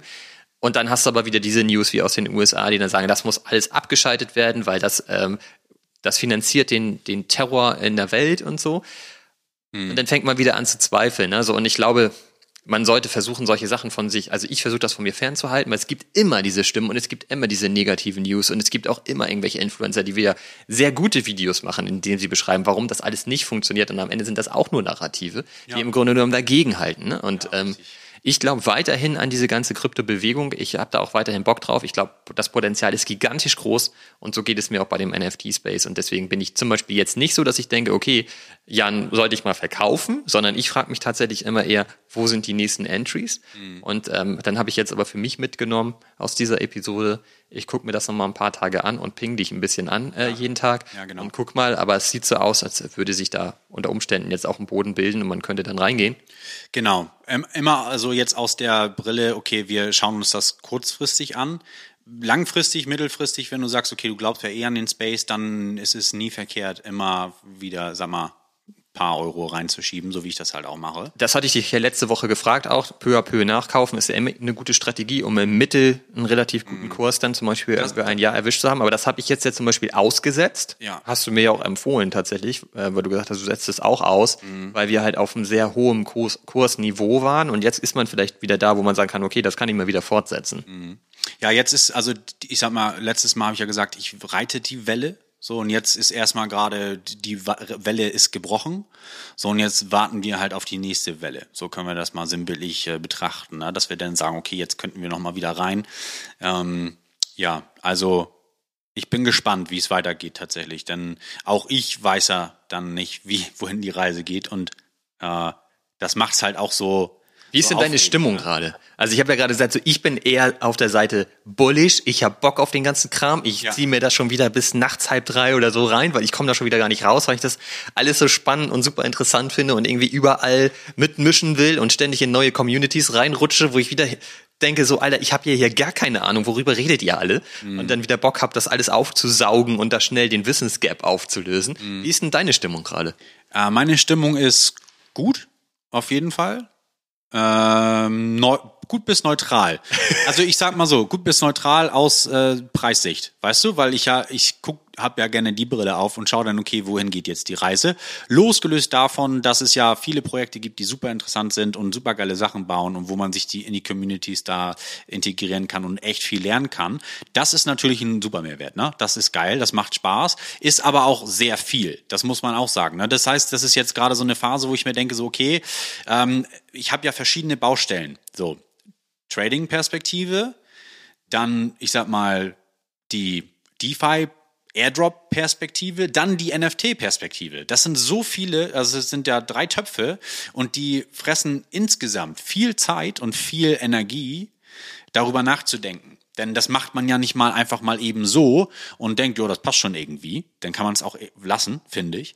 Ähm, und das, das sind viele Töpfe, in denen ich gerade so Essen zubereite und muss gucken, dass die der eine Topf nicht anbrennt, während ich den anderen rühre, so weißt du. Und äh, ich habe trotzdem Bock, dieses Gericht quasi auf meinen Teller zu hauen. Also du bist noch bullish. Ich bin bullig, ja, auf jeden Fall. Auch wenn sich das jetzt gerade nicht so angehört hat, so bei, bei meinen Prognosen so, ähm, aber ich bin, ich bin ja auch immer darauf aus, jetzt nicht diese Moon-Stimmung in Zeiten loszutreten, wo es nicht unbedingt Moon-Stimmung geben sollte. Ne? Gerade wenn man bedenkt, was für eine Reise wir jetzt hinter uns haben ähm, und alle bullish werden, das ist der, der die Zeit, wo man einen Schritt zurückgehen sollte und vorsichtig werden sollte. So, und das bin ich. Ich bin einfach nur vorsichtig. Ja, das haben wir ja auch tatsächlich letzte Woche oder seit der letzten Woche ungefähr gemacht und ich glaube, Ja. damit sind wir ganz gut gefahren, ne? Ja. Ähm, insgesamt, außer dass wir vielleicht bei dem falschen Token ausgestiegen sind. Ja, nochmal an der Stelle, ne? Also wir, Olli und ich sind dann irgendwie bei Avalanche oder so bei 21 Dollar rein, also Dollarpreis so und bei äh, 27 oder so. Genau, das war eigentlich, also man kann da jetzt nicht meckern. Ich meine, wir haben da richtig Profit gemacht. Ja, allerdings ist es danach dann auf, keine Ahnung, im Peak auf 42. Ja, ja, genau, das ist richtig bescheuert. Vor allen Dingen, wenn man weiß, und das muss ich dazu sagen, ich habe dann einen Teil von dem Gewinn, den ich da gemacht habe, in Rune investiert. Mhm. Und der hat mal direkt im minus 15 Prozent oder so hingelegt. Ja, Das ja. ist richtig dumm. Das wenn man weißt, du, das weißt du nie. Ne? Aber am Ende, wenn du so einen so einen Run denn siehst und du bist nicht mehr drin, deswegen ist es ja auch immer so gut oder sinnvoll zu sagen, okay, wo sind deine Take Profits und wo gibt's vielleicht so ein Moonbag, dass du mal so x Prozent deines Stacks einfach laufen lässt, weil du den ja quasi so einen Freeride hast, weil du Gewinn gemacht hast und den nimmst du und packst ihn rein oder lässt ihn drin, ziehst das Ursprungskapital wieder raus plus ein paar Gains so, ne, und kannst dann einfach ohne dir Stress zu machen das Ding fliegen lassen, so. Und äh, das war tatsächlich so ein Beispiel für, okay, komplett raus aus dem Coin und dann flog der ja richtig, dann ist er ja auf über, ich meine, das wären denn ja in der Kürze der Zeit halt einfach auch mal 100 Prozent gewesen, ähm, die wir da hätten mitnehmen können. So gut, am Ende waren es ja trotzdem dann, Moment, ma, ja gut, 30, ne? Ist auch okay, aber trotzdem ist es ärgerlich, so und so einen Runner dann zu sehen, gerade wenn man davor noch drin war. Und man ist nicht mehr dabei. Ja, naja, aber das ist das, das ist das, das ist dieses, äh, das gehört dazu. Das ist der Space, ne? Da lache ich eigentlich nur drüber. Manchmal denke ich mir dann, oh, das war wieder so ein Schlag in die Magengrube und denke ich mir so, hey, that, that's the game, ne? Also von daher, äh, da wird's, das wird auch nicht das letzte Mal gewesen sein, tatsächlich, dass sowas dann auch passieren wird, ne? Das gehört dazu. Man muss nur aufpassen. Aber ich will auch nochmal sagen, ich meine, wir sind da ja mit Gewinn rausgegangen. Ganz anders wäre das, wenn wir da jetzt mit einem Verlust rausgegangen wären und dann wäre der Run passiert. So, dann hätte ich mich richtig geärgert. Aber so ist es ja so, wir haben das Potenzial gesehen, wir haben Gewinne mitgenommen und wir hätten noch mehr Gewinne mitnehmen können, aber das weiß man eh nie. Du triffst eigentlich nie den Boden und du triffst auch nie das High. Das ist total selten, dass man das genau. hinbekommt. Und auf dem Weg trotzdem Profit zu machen, darum geht's ja eigentlich. Und dann sollte man auch zufrieden sein. Ich bin zufrieden. Ich finde es nur witzig, dass ich dich damit immer ein bisschen aufziehen kann. Ja. Das ist aber auch ein bisschen gemein natürlich. Ich finde, aber das ich, gehört auch dazu. Äh, ja, finde ich, das kannst du gerne auch weitermachen. Ich weiß ja, dass du mich aufziehst und ich ärgere dich ja auch gerne mal so hier und da, ne? Also von daher, und wenn man jetzt mal so unsere generelle Performance der Coins anschaut, in die wir ja noch investiert sind oder haben, stehen wir echt gut da. Olli, du, doch, wir stehen gut da. Ich, also, ich kann dir ja nur mal die Prozent für Synthetics nennen. Das sind jetzt bei 40. So. Ja, das wir geht gerade. Ne? Und das ist, finde ich, richtig gut. Und da muss ich einfach mal sagen, das Ding wird nochmal weiter rennen und dann sind wir nicht bei 40 Prozent, sondern vielleicht sogar zu den Preisen, wo wir denn Avalanche hätten verkaufen können. So, ne? Ticker ist SNX, ne? Äh, SNX, genau. Richtig, da sind wir bei, du bist bei drei Euro rein, ne? Glaube ich. Oh, das weiß ich nicht mehr. Das, ich, das. Ja, ich, also ich bin mir. Ich habe auch nochmal nachgelegt und so. Ich habe ein paar. Also du äh, hast einen ja Mittelkurs wahrscheinlich, ne? Aber ich weiß, du bist bei drei rein Euro und ich bin bei drei Dollar rein. So, das heißt, wir haben da eine gute, gute Basis. Stimmt, du hast dich noch gewundert, dass ich noch so ein Entry gefunden habe und dann haben wir gemerkt, dass wir zwei unterschiedliche Währungen haben, ja. Dollar und äh, Euro. Genau. Also da stehen wir ja gut da, ne? Und ähm, wo steht er denn jetzt? Bei 4,19 Dollar. Okay, ja, das geht ja. Der war jetzt irgendwie vor vorgestern oder gestern bei fast 5 Dollar. Okay, aber wir müssen Krypto jetzt ein bisschen verlassen. Du hast gerade, das finde ich eigentlich auch ganz spannend, du hast von den drei Töpfen gesprochen. Ja. Krypto, DeFi und NFT. Und Wobei das ja eigentlich alles Krypto ist, ne? Aber trotzdem. Ja, aber diese, diese drei Töpfe ergeben total Sinn. Das ist bei mir auch so, weil ich bin ja eher immer nur in dem Topf NFT am Rühren gewesen. Und ich kann dir halt sagen, dieser Topf NFT, den würde ich ja direkt wieder in weitere Töpfe unterteilen. Und das mhm. ist so ein bisschen mein Problem, weil da gibt es dann halt die ganzen unterschiedlichen NFT-Kategorien, wie zum Beispiel Kunst oder PFP oder Gaming jetzt auch ganz neu. Mhm. Und das ist halt auch total schwierig, weil ich bediene jetzt eigentlich, oder ich bin auch in allen drei Töpfen unterwegs. Ich fand das ganz cool, dass du gerade meintest, man muss halt gucken, dass du alle vernünftig am, am Rühren bist, damit nichts anbrennt. Und für mich ist der Krypto und DeFi noch relativ neu. Mhm. Und ich bin da schon so tief drin, aber natürlich, weil das bei mir immer so ist, Alter. Ich finde den Ausstieg nicht mehr, ne? Mhm. Und äh, ich kann auch nicht mehr pendern und so. Ich bin dann wirklich so, ich gehe dann um, keine Ahnung, um halb eins nachts lege ich mich hin und zehn Minuten später sitze ich schon wieder am Schreibtisch und denke so, ah, das muss ich nochmal nachgucken. Ich kann sonst nicht schlafen. So, zack, ist es wieder halb drei oder so. Und mein Wub ist nur noch mir Push-Notifications schicken, dass ich endlich mal wieder schlafen soll. Was ist denn los? Dein Armband meinst du? Genau, und ich äh, fahre auch schon ewig kein Fahrrad mehr und so. Ich hatte natürlich immer Oh, die, Olli, das die, ist schon ein Zeichen, dass du aufgegeben ja, hast. Du bist voll drin. Es fehlt jetzt eigentlich nur noch die Coke Zero irgendwie an meinem, an meinem Schreibtisch, so, das, die ich mir dann die ganze Zeit reinkippe. Aber die ist, ist ja noch nicht, hat noch kein Entry ins Haus gefunden. Also, also Olli, du gehst gleich erstmal eine Runde aufs äh, Bike, würde ich sagen, ein bisschen graveln. Ja, ich führe das alles auf den Schnee zurück. Ich konnte ja nicht biken und jetzt hat man so den Drive verloren, dass man sich jeden Tag aufs Bike schwingt. Im wahrsten Sinne bei, den Drive verloren. Ja, beim schlechten Wetter irgendwie trotzdem rausgeht, ne? Und dann, dann zieht so dieser Space an einem, ne? Und dann gibt man irgendwann nach und dann ist man da wieder am Start. Und ich finde es auch einfach zu spannend, als dass ich das dann lassen kann. Mhm. Und ähm, jetzt bei den NFTs, und da können wir dann ja vielleicht nochmal kurz drüber sprechen, ist es dann eben auch so, dass ich in ein paar neuen Communities jetzt unterwegs bin und die sind aber komplett explizit auf Art, auf, auf Digital Art ausgelegt. Da geht so viel. Ne? Ich meine, wenn du nicht in den Communities bist und dir einfach nur den Space anguckst, denkst du, naja gut, im Moment geht da nicht so viel, weil sehr viele Leute, die in den letzten Wochen oder in den letzten Monaten viel ähm, digitale Kunst gekauft haben, eben genau aufgrund der Tatsache, glaube ich, dass man jetzt so nach den ähm, Fundamentals sucht und die hast du halt vor allem eher in der digitalen Kunst. Ne? Also wenn du dir jetzt ein PFP anguckst, was weiß ich hier, deine, deine Degentuns oder so, mhm. was ist da jetzt, also warum sind die das wert, ist total schwer zu sagen. Haben wir in der letzten Woche, Woche ja aber auch schon mal ein bisschen versucht, uns daran zu tasten mit den unterschiedlichen Kennzahlen, die es da jetzt gibt. Aber halt zu sagen, gut, warum ist ein X-Copy jetzt so viel wert, ist halt viel einfacher. Mhm. So, und ich glaube, dass deswegen sehr viele ähm, tatsächlich Krypto reingedreht haben in den ähm, Digital Art Space, und man geht auch davon aus, und ich glaube das auch, dass das noch wieder viel stärker zunehmen wird, wenn die ersten Gains wieder stattfinden und das Ganze wieder abflacht.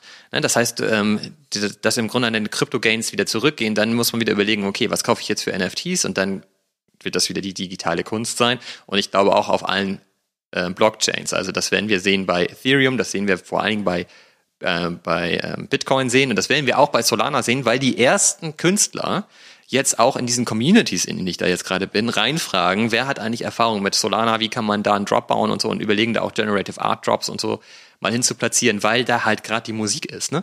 Das finde ich interessant und spannend, weil das war bei Solana sonst gar nicht vorhanden und das kommt jetzt gerade. Mhm. Und aber das ist für mich dann auch so, wenn du sagst, es gibt diesen einen Topf NFT, da drin geht in den unterschiedlichen Kategorien schon wieder so viel. Ich schaffe das, wenn ich morgens aufstehe, gehe ich in so eine Community rein und da ist so viel drin über unterschiedliche Kunst Drops, die es jetzt wieder gibt über unterschiedliche Künstler und die Künstler selbst schreiben da auch, da kommt man kaum hinterher. Ja. Und das, obwohl man gerade eigentlich sagt, das Volumen ist so gering ähm, in dem NFT-Space allgemein. Mhm. Und dann bin ich jetzt in so einer ähm, ziemlich krassen Alpha-Gruppe und ich versuche das ja eigentlich immer von mir fernzuhalten. Was und hast nicht du so da denn verloren in so einer Alpha-Gruppe? Ja, weil ich einfach mal gucken wollte, was da so abgeht und Alter, weißt du, was da los ist, ey?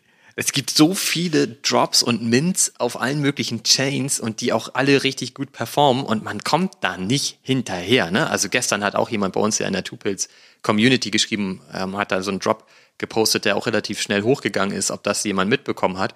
Und dann denke ich mir immer, Dude, ey, nein, wie denn? Ich kann doch nicht ja.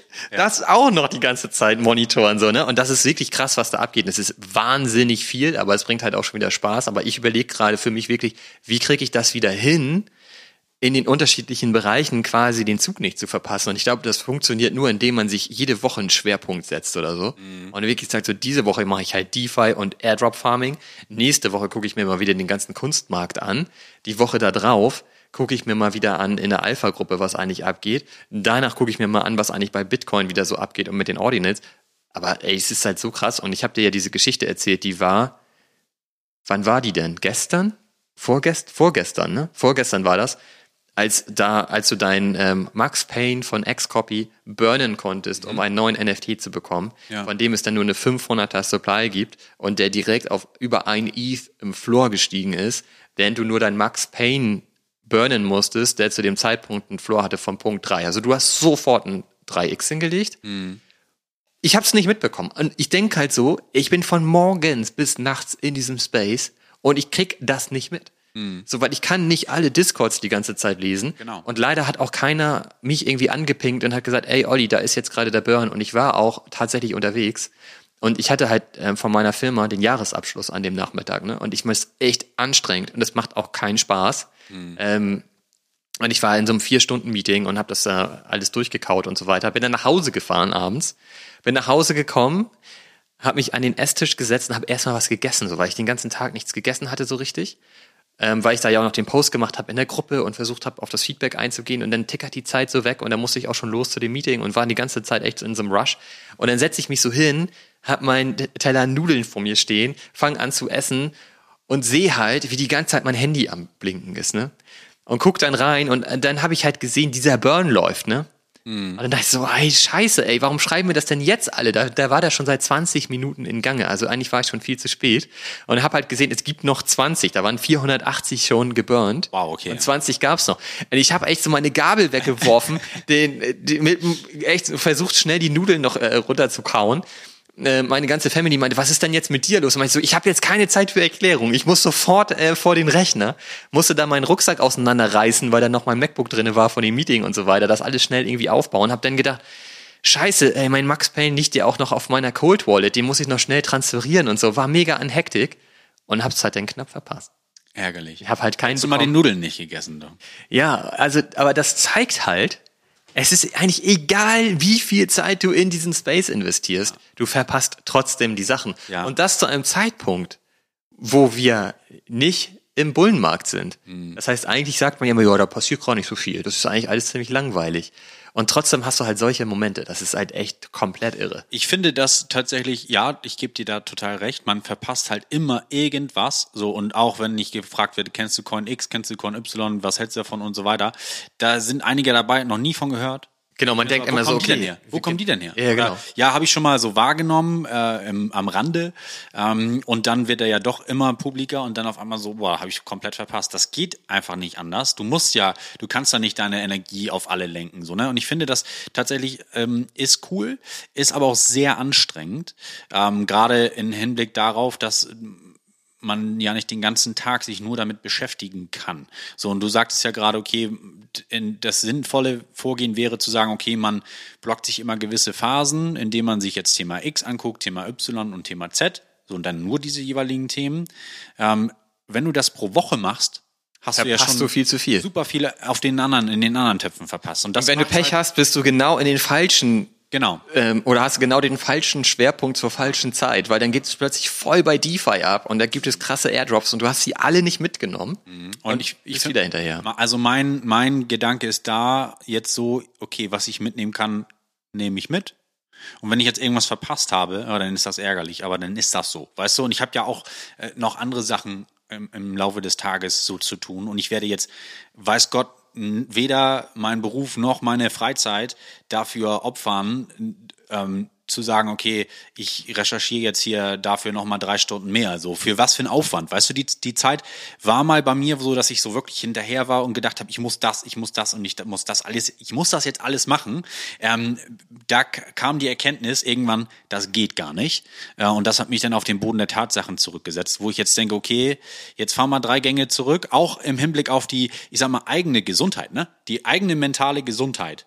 Der Die Stress- leidet darunter, der, absolut. Die leidet darunter. Und der Stresspegel, den man ja dadurch hat, das ist es mir auf gar keinen Fall wert, ähm, da das leiden zu lassen. Vor allen Dingen ist es ja immer so ein Verlierer-Gewinner-Game. Mhm. Du bist halt immer in diesem Modus, dass du denkst, geil, Alter, jetzt habe ich hier wieder Gains gemacht, ich habe die richtigen Sachen gemacht und garantiert kriegst du danach direkt die, den Schlag ins Gesicht, Mhm. weil du in, genau in dem Moment irgendwas verpasst hast, was noch besser performt hätte. Und dann bist du halt schon wieder down. So. Und da muss, da gebe ich dir total recht.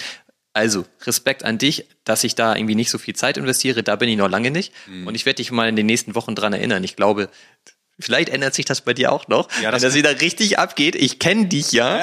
ähm, und ich habe hab dich auch in den letzten Wochen erlebt. Das war auch in den letzten Wochen schon mal anders wieder. Ja, ja, das Ähm, also ist ja gut, dass du aber immer wieder den, quasi den, den Weg zurückfindest. Ich bin da anders. Ich habe da Bock, überall mitzumachen, mitzuspielen und so weiter. Nicht, ähm, Ich hab da guck, ja- ich guck zum Beispiel gar kein Netflix mehr oder so, weil ich mir nur noch den ganzen Content bei YouTube reinziehe. Und ich schaffe es trotzdem nicht, alles, was neu kommt, wirklich zu gucken und mir auch Gedanken zu machen. Ich meine, es bringt ja nichts, wenn du dir halt irgendwie den Content reinziehst, sondern du musst es ja auch für dich verstehen und nachvollziehen und dann überlegen, okay, was für Aktionen ähm, folgen jetzt daraus, die Mhm. ich gerne ähm, durchlaufen will. Und dann bist du halt, während du dir das überlegst, schon wieder woanders und so. Also echt crazy. Ja, also absolut. Der, und der Space schläft halt nie. Ne? Das ist Genau, halt, der schläft einfach Wie du sagst, du stehst morgens auf und hast da keine Ahnung, wie viele Neu Neuigkeiten, wie viele News im Discord und so weiter. Und da erstmal hinterher zu kommen, dann hast du schon ein gewisses Stresslevel erreicht. Ich meine, morgens, gerade morgens nach dem Aufstehen, ne, ist man ja in so einer Phase, wo man denkt, okay, äh, am liebsten jetzt entspannt in den Tag starten. So mache ich das ja immer. Und wenn du da dann so eine Keule um die Ecke kriegst, ne, dann bist du direkt äh, Stresslevel 800, so gefühlt. Und dann so geht's ja dann auch den ganzen Tag weiter. Und das, das ist für mich äh, Gift. Pures Ja, weil man auch irgendwann dann nur noch falsch entscheidet. Und da hast du total recht. Man muss halt darauf ähm, achten, dass man mental gesund bleibt. Und das ist wirklich so. Wenn du dann einfach mal einen Sport machst oder so, Ja. zwei Stunden einfach mal komplett den Kopf leer bekommen, ist so wichtig. Weil ähm, selbst wenn du dann halt so einen Drop verpasst, ja, dann ist es total egal. Dafür bist du wieder super fit, um die neuen Sachen aufzusaugen und ähm, fällst dann eher die richtigen Entscheidungen. Ja, also sehe genau. seh ich genau wie du. Und da muss man extremst aufpassen, weil sonst der Spaß auch verloren geht. Das hatte ich schon mal vor einem Jahr oder so. Da ist wirklich, da hatte ich keinen Bock mehr auf den ganzen Scheiß, ne? Mhm. weil du dann irgendwann nur noch hinterherläufst. Und das habe ich, glaube ich, auch letzte Woche gesagt. Man muss total gucken, dass man sich fokussiert, weil alles wird man sowieso nicht mitnehmen können. Das ist einfach so. Aber für mich ist es auch nicht so, dass ich immer denke, ich verpasse irgendwo die nächste Opportunität, sondern ich habe immer das Gefühl, ich muss überall noch so viel geile Sachen lernen. Das ist so ein bisschen mein Problem. Weißt du, ich habe dann immer Bock, das alles aufzusaugen. Es läuft ja aber nicht weg. Weißt du, ob du jetzt zwei Stunden graveln gehst und danach ist das ja immer noch da. So, weißt du, und das ist ja nicht so, dass du dann in den zwei Stunden irgendwie dieses Wissen nicht mehr dir aneignen kannst. Dann ist das ja schon wieder veraltet. Ja, schon wieder Asbach uralt dann. Genau, dann will man das ja gar nicht mehr. Nee, aber ich wollte zumindest noch mal kurz erzählen, das war jetzt noch mal ein kurzer Ausflug in unsere Gefühlswelt. Ja. Aber ähm, man muss ja auch noch darauf achten, was mit dem eigenen Portfolio passiert. Richtig. Und ich bin nämlich bei Proof ausgestiegen, das wollte ich zumindest noch mal erzählen und erwähnen. Und äh, das ist mir nicht so leicht gefallen, weil ich glaube, das wissen alle, dass ich vor vielen Wochen meinen Coder geflippt habe, um endlich in das ähm, Proof Collective Ökosystem einsteigen zu können, über den Proof Collective Pass. Den habe ich ja damals ähm, quasi über den Swap, wenn du so willst, hinbekommen und war total froh und stolz, da, da am Start zu sein. Und bin dann leider über die ganze Zeit immer nur enttäuscht worden. Und das finde ich so schade, weil Proof Collective war für mich, seitdem ich quasi im NFT-Space bin, immer so eine Sache, da wollte ich gerne mitmachen, weil für mich war das so eine exklusive Gruppe von Leuten, die total viel Wissen besitzen für den ganzen Digital Art Space und Sektor. Und da halt dadurch, dass die Leute sich da austauschen, du wirklich den Markt so ein bisschen frontrunnen kannst, weil du halt besser entscheiden kannst, welche Art Drops machst du mit, wo gibt es überhaupt welche, welche Künstler sind gerade dabei hochzukommen und so, welche sind cool, welche Kunst gefällt einem und so weiter, um da am Start zu sein und sich auch auszutauschen und gleichzeitig das Proof im Grunde genommen dafür sorgt, mit ihrer ex exklusiven Community gemeinsam halt auch solche Drops zu organisieren, sodass alle gleichermaßen partizipieren an dieser ganzen Bewegung das war so das mein Gedankenmodell, was ich total geil fand und da wollte ich halt unbedingt mitmachen. Natürlich A, um wieder Leute zu kennenzulernen, mit denen man sich austauschen kann, um Teil einer coolen Community und auch einer coolen Bewegung zu sein, um quasi ein Teil eines Größeren zu sein, aber natürlich auch, um Opportunitäten zu kennen, auch mal Gewinne mitzunehmen oder halt frühzeitig in Kunstkollektionen ähm, drin zu sein, die man dann sogar halten will, aber dann halt nicht mit einem großen Premium da reingeht, weil man zu spät davon erfahren hat und so weiter. Ne? Und im, End, im Endeffekt muss man aber sagen, das alles gibt es nicht mehr bei Proof. Das ist halt total schade. Ähm, das ist, hat sich komplett geändert. Also im Grunde genommen ist man kein Community-Mitglied mehr, um gemeinsam als eine große Bewegung an den Dingen zu partizipieren. Eigentlich bist du nur noch ein Konsument. Und sie versuchen eigentlich mit allem, was sie machen, noch möglichst viel Geld aus dir rauszusaugen. Das ist halt wirklich so mein Eindruck. Okay. Und ich habe das schon in den ersten Tagen so ein bisschen für mich festgestellt und dachte, naja gut, das ist eine Momentaufnahme, gucken wir mal, wie das weitergeht. Und leider sollte sich das in der Folge immer wieder mehr bestätigen. Mit jedem Job, den sie gemacht haben, hat sich das wieder bestätigt. Das ist total schade. Und heute, heute Morgen gab es direkt die nächste Geschichte. Da haben sie nämlich gesagt, es gibt gerade die Grails-Saison, die gibt es ja immer mal wieder. Das ist gerade die fünfte. Und das funktioniert so, dass du als Proof Collective Mitglied kostenlos als Airdrop einen Mint-Pass bekommst. Und dann gibt es immer so um die 20 Künstler, die da mitmachen. Und das ist dann so ein Blind Mint. Das heißt, du siehst halt nur so ein ähm, Teaser von dem Kunstwerk und weißt nicht, welcher Künstler dahinter steckt. Und dann musst du aber entscheiden, welches Kunstwerk du nimmst. Dafür hast du halt einen Mint-Pass und dann kannst du dieses Kunstwerk minden für dich. Und wenn du halt viel Wissen besitzt und halt einen guten Austausch hast, dann kannst du halt vielleicht schon eine Vermutung anstellen, wer dahinter steckt. Und dann kannst du das natürlich kostenlos minden, weil du ja den Pass als Airdrop bekommen hast. Und da haben halt alle immer, da gibt es halt auch noch äh, mehrere Events im nächsten Jahr, hat man immer so gegengerechnet, wenn ich mir jetzt einen Proof Collective Pass kaufe für zum Beispiel 3,5 ETH, gibt es noch so viel Grails Events und allein über die kann ich das refinanzieren. Jetzt haben die bei dem aktuellen Grail Event aber so ein bisschen, ohne das transparent zu kommunizieren, eingebaut, dass du als Grail Full Set Holder, das heißt, du hast halt aus allen vorherigen Grail Events mindestens ein Werk, dann bist du ein Full Set Holder, dann darfst du vier Stunden früher minden vor allen anderen. Das führt halt dazu, dass die richtig coolen Sachen, Und wie viel die kriegst du dann nicht mehr. Na, es gibt halt 1000 Proof Collective Members Ja. und ähm, dann haben sie immer noch ein bisschen Gewinnspiel on top und so weiter. Dann gibt es, glaube ich, um die 1050 gibt es diese, dieses Mal. Okay. Aber du hast dann halt irgendwie so einen richtig coolen Künstler und da gibt es gar nicht so viele. Und es gibt halt über 160 Full-Set-Holder. Und das ist wieder so, dass du, erstens werde ich halt schon wieder benachteiligt. Obwohl ich eigentlich im Top-Tier jetzt unterwegs bin, habe ich schon wieder keine Chance unter Umständen, den Grail zu minden, den ich gerne haben möchte, weil eine Gruppe von Leuten schon wieder bevorzugt wird. Ne? Also Business Class steigt erst ein und dann kommt der Rest. Genau, und eigentlich war ich Top-Tier, als ich eingestiegen bin. Und jetzt wurde ich schon wieder abgestuft. Und das ohne transparente Kommunikation. Es gab schon Gerüchte, dass das so sein wird. Und ich habe halt ähm, AK Stevie, das ist halt Head of Community, bla bla bla, direkt gefragt und habe gesagt, ey, ich habe hier gerade gehört, dass ihr die Mechanik anpasst und dass ein Full-Set-Holder früher minden darf. Stimmt das? dann hat sie direkt zurückgeschrieben, das stimmt nicht, woher, wo ich das denn her hätte. Und dann dachte ich so, okay, dann stimmt das wohl nicht, okay. Dann kam das ein paar Tage später, wurde das aber wieder in den Discord gepostet, dann habe ich das gescreenshottet, ihr geschickt und meinte so, hm, was denn jetzt? Wird es das jetzt geben, ja oder nein? Und dann hat sie nur zurückgeschrieben, naja, selbst wenn es das gibt, dann würde das ja nur irgendwie um die 100 Leute betreffen. Also ist das ja gar nicht so schlimm, du bekommst ja trotzdem deinen Mint-Pass. Dann habe ich jetzt zurückgeschrieben und gesagt, warte mal, kann ich jetzt mal ein Ja oder Nein haben? Wird es diese Mechanik geben? Ja oder nein? Hat sie mir nicht mehr geantwortet. Mhm. Dann habe ich ihr nochmal einen friendly, friendly Reminder geschickt, keine Antwort mehr. Das war für mich eigentlich Antwort genug, um ehrlich zu sein.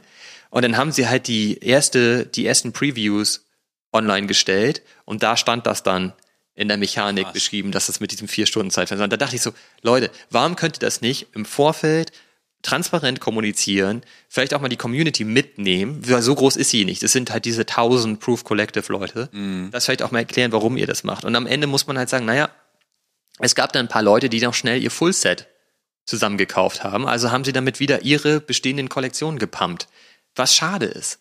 Was soll das? Ne? Und damit ziehen sie wieder aus ihrer eigenen Community das Geld raus.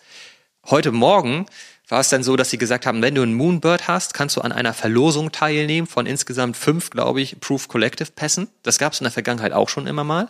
Aber jetzt haben sie die Bedingung gestellt, dass du mindestens ein Digital Artefakt besitzt. Mhm.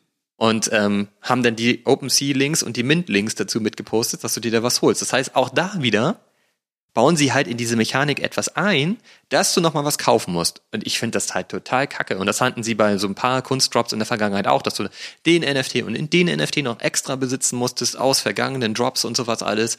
Sonst konntest du an diesem Drop nicht ähm, partizipieren. Und ja, das finde ich halt einfach nicht cool, weil das ist so ein bisschen diese, das sind ein bisschen diese Artefakt-Vibes, wo sie wirklich mit allem versuchen, das Geld aus ihrer eigenen Community rauszuziehen. Aber eigentlich möchte ich gerne, dass sie das Geld außerhalb der Community verdienen und mich als Community Member eigentlich in einen Vorteil bringen. Mhm. Und das machen sie halt gar nicht mehr. Oder dich zumindest dazu befähigen, da zu partizipieren in gewisser Weise. Das meine ich mit diesem Vorteil. Ja. Ne? Ich möchte mich, ich möchte mich wertgeschätzt fühlen und ich möchte einen Vorteil haben, weil ich da halt drin bin. Und ich glaube, dass äh, Calvin Rose, der Geschäftsführer und Gründer von der ganzen Nummer, ja immer sehr stark und intensiv darüber jammert, dass Royalties nicht mehr funktionieren. Und ich glaube, dass deren Geschäftsmodell nicht funktioniert. Nur natürlich, dass ich den Proof Collective Pass gekauft habe vor ein paar Wochen, davon haben die gar nichts. Mhm. Ne? Also da kriegen die ja kein Geld für, weil mhm. Royalties fließen nicht mehr. Ähm, aber wenn das jetzt bedeutet, dass deren Geschäftsmodell so nicht mehr funktioniert und dass sie jetzt mit ihrer eigenen Community das Geld verdienen müssen, dann möchte ich da halt keinen Vielleicht weil sie feststellen, okay, das ist der einfachere Weg für sie, Geld zu verdienen, was sie ja zwangsläufig machen müssen. Aber das ist halt komplett Web 2. So, du ja. baust halt deine eigene ähm, Zielgruppe auf und versuchst sie halt zu melken, so gut es geht. Und das hat man bei Artefakt gesehen, das sieht man bei vielen anderen Brands auch, die halt von sich behaupten, sie seien Web 3 Brands mhm. und am Ende machen sie nichts anderes als eine ganz normale Web 2 Brand, dass sie im Grunde genommen versuchen, ihre Leute um sich zu scharen, denen sie halt alles verkaufen können, weil sie einfach Fan sind. Mhm. Und dahin bewegt sich Proof auch und deswegen habe ich für mich entschieden, da gehe ich raus.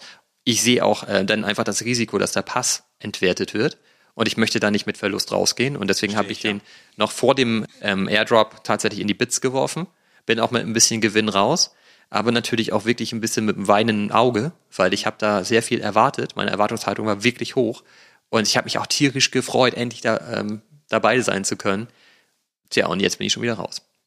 Ja, so ist es halt, ne? Also, ich meine, so wendet sich dann das Blatt halt auch regulär bei vielen Projekten. Ja, und man muss sagen, dass jetzt die äh, Mint-Pässe, die kannst du ja auch verkaufen, wenn du so einen Airdrop bekommst. Die wurden in der Vergangenheit immer für um die 0.5 ETH verkauft. Die sind jetzt bei Punkt 3, also schon fast halbiert hm. in dieser Saison. Ich glaube, dass das mit den nächsten Seasons nicht besser wird. Also das ist auch schon mal schlecht und die Pässe gehen jetzt eher so für 2.5, 2.3 weg.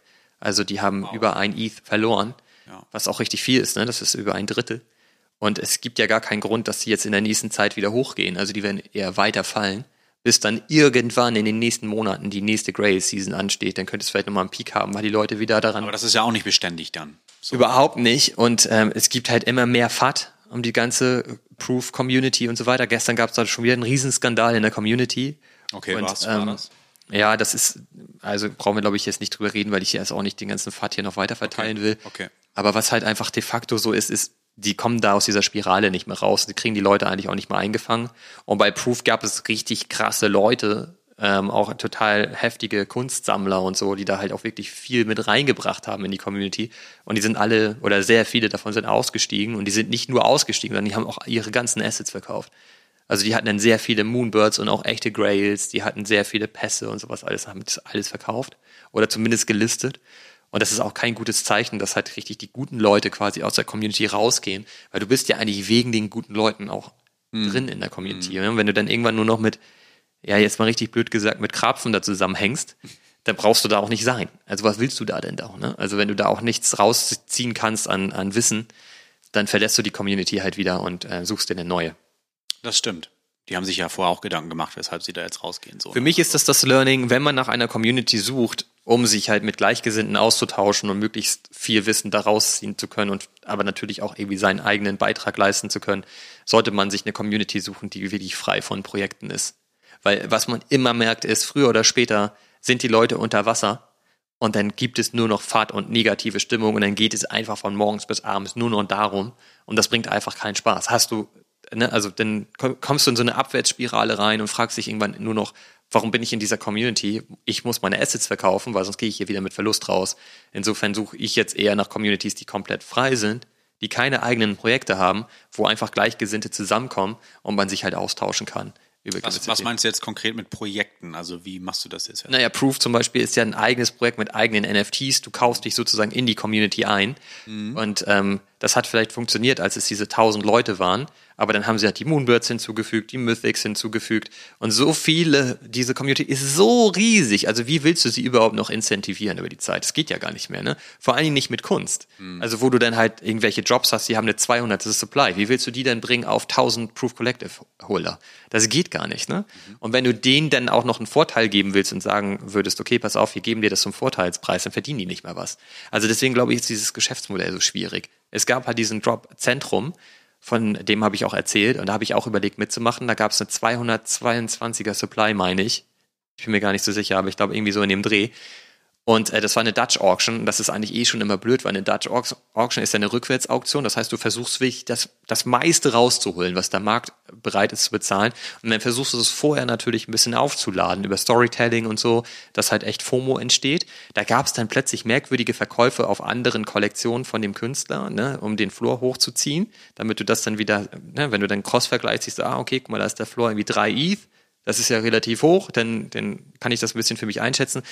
Ich habe bei dem Zentrum-Drop ähm, geschätzt, dass ein realistischer Wert Punkt 6 wäre. Ist aber bei 5 ETH gestartet. Und tatsächlich war der Clearing-Preis bei 2.46 ETH. Wow. Aus meiner Sicht viel zu hoch, wäre ich auch nicht eingestiegen. Und was man dann halt gesehen hat, direkt danach wurde der Floor undercutted und hat sich dann irgendwann bei 1.2, 1.3 ETH erholt. Proof hat das total abgefeiert als super erfolgreichen Drop, aber man muss halt mal sagen, dass die Community, die ja wahrscheinlich größtenteils gekauft hat, direkt mal mit einem ETH unter Wasser ist. Das ist ja, also was ist das denn für ein Erfolg?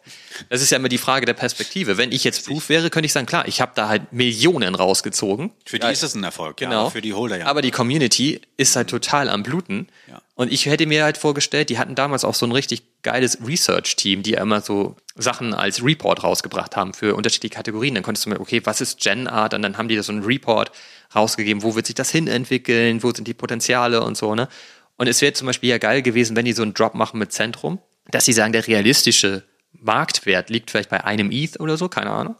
Und wir geben halt unserer Community einen Vorzug, das für einen ETH kaufen zu können. Und alles, was übrig bleibt, geben wir dann auf den Markt als Dutch Auction oder so. Keine Ahnung, wie die das hätten machen können. Ne? So hätten sie halt auf dem Markt halt nochmal richtig Geld machen können, hätten aber ihre Community, ihrer Community einen Vorzug gegeben. Und ich meine, selbst bei einem ETH hätten die auch noch genug verdient, würde ich mal sagen. Ne? Und dann wärst du nicht direkt unter Wasser gewesen und man hat halt ein gutes Gefühl, weil du als Mitglied der Community einen besseren Entry hattest und vielleicht auch einen besseren, als der Markt tatsächlich entscheiden würde, wo da der Wert der Kollektion ist. Ne? Das sind so die, die, die Sachen und deswegen meine ich, wenn du dir jetzt eine Community suchst, um auf deine Frage zurückzukommen, würde ich mir jetzt, und das habe ich, da, bin ich jetzt dabei, im Grunde genommen eine, eine freie Community zu suchen, wo Leute zusammenkommen, um sich einfach auszutauschen, wo es aber halt nicht diesen direkten diese direkte Abhängigkeit gibt zu einem NFT oder zu einem Projekt, über das du dich eingekauft hast. Mhm, okay. wenn, du, wenn du diesen Part nicht hast, dann nimmst du ja ganz viel FAT-Potenzial daraus, weil selbst wenn ich mich jetzt in der Community über Proof aufrege, dann gibt es da ein paar Leute, die sagen, ja, sehen die ganz genauso und dann fühlt man sich darin bestätigt und andere sagen, naja, warte mal, mal, so und so könnte man das auch sehen. Das gibt ja einen Mehrwert. So, und ähm, da gucke ich halt gerade. Okay. Deswegen bin ich so ein bisschen da äh, gerade, also wir haben schon ganz häufig uns immer die Frage gestellt, was heißt denn jetzt Community in einem NFT-Projekt? Und ich glaube, solange das NFT-Projekt eine Upside hat, ist die Community halt geil drauf, bullish, wir sind am Printen, bla bla bla. Aber sobald es runtergeht, es werden viele Sachen in Frage gestellt. Ne? Und auch einige springen dann auch einfach kategorisch ab und sagen, okay, jetzt ist hier die Reise für mich zu Ende, weil sie dann doch nicht so loyal sind und hinter dem Projekt stehen. Weil es ja am Ende dann doch nur darum geht, ähm, nee, nein, das ist jetzt Quatsch, ne? Aber manchmal darum geht, okay, wie viel Geld kann ich hier jetzt am Ende machen? Und der Community-Gedanke oder das Argument ist dann nur vorgeschoben. Ähm, und da trennt sich dann die Spreu vom Weizen, ne? Wer ist dann, wer, steht wirklich hinter den, hinter den Kollektionen? Ähm, und wer war für den Quick Flip dabei? Ne? Aber gut, nicht nur für den Quick Flip, aber da über die Zeit ähm, trennen sich dann ja auch manchmal so die Wege, ne? weil man dann andere Vision hat oder andere Vorstellungen von dem, wo die Reise hingehen soll für diese Kollektion und entweder passt das noch oder es passt halt auch nicht, ohne jetzt irgendwie auf einen schnellen Flip ausgewiesen zu sein. Ne? Das ist, kann man jetzt nicht verpauschalisieren. Ja, und in aller, in aller Regel passt es halt nicht. Ein Gegenbeispiel, das aber positiv ist, ist Xcopy. Xcopy macht es zum Beispiel jetzt gerade so, dass er sagt, vor Weihnachten will er noch ein paar Geschenke raushauen. Da partizipieren nicht alle dran. Habe ich ja gerade vorhin erzählt mit dem Burn-Event. Ja. Es gab auch ganz viele Ruffles, da konntest du was gewinnen. Ich habe leider nicht gewonnen, aber nichtsdestotrotz macht er das so, dass er halt sagt, wenn du einen Grifter hast, hast du ein eigenes Ruffle, wo nicht so viele Leute mitmachen. Es gibt halt noch ein allgemeines Ruffle, da machen dann sehr viele Leute mit. Aber wenn du dann halt ein gewisses Asset, Asset hast, hast du halt eine höhere Wahrscheinlichkeit auch zu gewinnen, weil ja weniger Teilnehmer da sind. Und so gibt er dir dann halt immer wieder was an die Hand, was du entweder behalten kannst, weil du einfach ein Fan bist und gerne sammeln möchtest und dich das auch nichts kostet, oder aber du das auch verkaufen kannst dann, um halt einen Teil deines Investments zu refinanzieren. Und da gibt's dann auch keinen FAT. Natürlich gibt es Leute, die, wie ich, die dann sagen, okay, ne, herzlichen Glückwunsch an die Gewinner, ihr Säcke. Aber ich hätte trotzdem gern gewonnen. Genau. Ja. Und natürlich hätte ich auch gerne was gewonnen, ist doch total klar. Klar. Aber ich bin jetzt nicht ultra enttäuscht und würde jetzt Ex-Copy eine Nachricht schreiben und sagen, ey, das läuft hier alles nicht mehr, du musst Sachen verändern und so, sondern weil das war ja einfach nur ein, eine Sache, wo du potenziell hättest dran partizipieren können und wenn du es nicht tust, ist es auch nicht so schlimm. Also das finde ich viel fairer, als wenn er jetzt gesagt hätte, hey, für alle Grifter-Holder können jetzt an dem Mint teilnehmen für ein ETH und es gibt nur eine zwei oder eine 100er Supply, also sei schnell. Das ist halt genau das, wo er wieder versucht, maximal viel Kohle aus seinen Holdern rauszuziehen und das macht er halt nicht. Und Das finde ich viel, viel geiler. Viel angenehmer und du merkst es auch, da ist eine su- super coole Stimmung in dem, in dem Discord, aber das ist halt wirklich sehr spezifisch dann auf X-Copy. Du hast in der Community keine Channels, wo es um Kunst geht oder um irgendwas anderes. Das ist halt nur X-Copy und ich glaube, das macht er sehr richtig. Dann hoffen wir mal, dass das so bleibt, denn auch Proof oder ne, haben ja auch mal angefangen mit anderen Ansätzen und sich in die Richtung verändert. Also ich hoffe, ich gehe mal nicht davon aus, aber bleibt dann ja spannend abzuwarten. Ich gehe da gar nicht von aus. Ich wollte jetzt eigentlich noch erzählen, dass ich meinen, meine ersten Ordinals verkauft habe. cool. Richtig. Erst gekauft und ja, natürlich dann wieder verkauft. Und ich habe auch Kunst gekauft auf BTC. Das erste Mal, dass ich Herzlichen wirklich richtig Action hatte mit meiner Wallet. Herzlichen das wollte ich noch ein bisschen erzählen, aber ey, wir müssen aufhören. Wo sind wir wieder?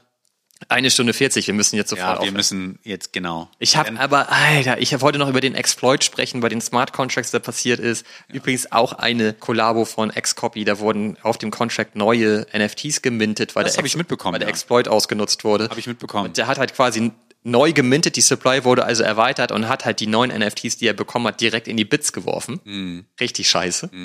Naja, das wollte ich noch, eigentlich auch noch mal ein bisschen auflösen, weil das so ein bisschen der Punkt ist. Ich bin ja so mega begeistert von DeFi, weil das halt alles programmatisch funktioniert, ohne Menschen, die dazwischen sind. Das ist doch so abgefahren geil, auch wenn man jetzt so Margin-Fi nutzt und so. Wie das funktioniert, ey, das einfach nur Programme sind, die das managen. Das finde ich halt so geil. Und am Ende siehst du dann aber, wenn so ein Exploit ähm, existiert auf so einem Smart Contract, hast du mal ein richtiges Problem. Darf man echt nicht vergessen. Ne? Nee, das stimmt. So Software, die wurde von Menschen geschrieben und die enthält Fehler. Das ist einfach so. Und es gibt andere Leute, die suchen danach, finden diese Fehler, Genau, nutzen sie aus und ziehen das Geld einfach weg. So, da habe ich immer direkt wieder Schiss, wenn wir über Blast sprechen. Blast hat nämlich ein TVL mittlerweile von über 800 Millionen Dollar. Das ist krass. Und das hängt alles auf dieses Smart Contract, wenn da irgendein Exploit existiert und das abgeräumt wird, Alter, dann sind wir, guck mal auf mein T-Shirt, Dead.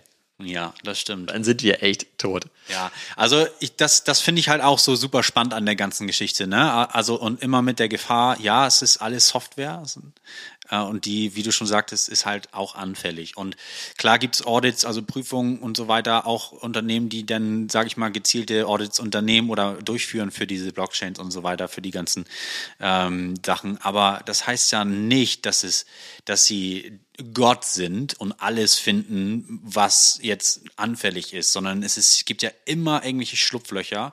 Und gerade dadurch, dass man in dem Space ja so noch oder immer, also immer anonym ist in gewisser Weise, ähm, gibt es dann natürlich auch die einen oder anderen, die das wirklich dann nutzen und auch Wege finden, das Geld abzuziehen und dann, ne, weiß ich nicht, Tornado Cash oder was auch immer zu nutzen und dann findet man es nie wieder. Dann gibt es natürlich auch die Whitehead-Hacker, sage ich jetzt mal, so oder die Leute, die dann aufklären und versuchen zu erklären, wer war das jetzt und wo sind die Gelder hingeflossen und so weiter.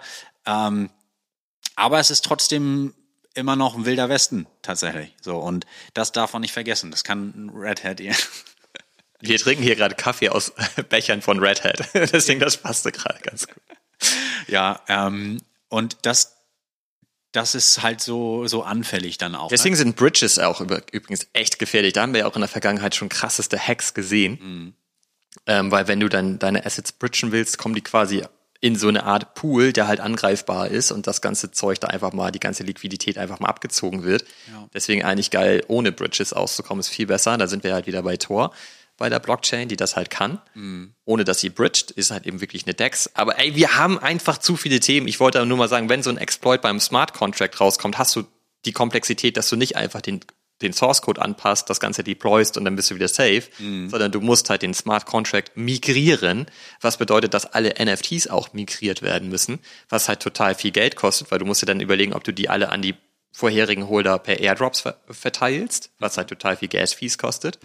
Oder ob du allen Holdern sagst, ihr könnt das neue Asset claimen, was dann halt wieder erstmal alle, erstmal musst du alle erreichen.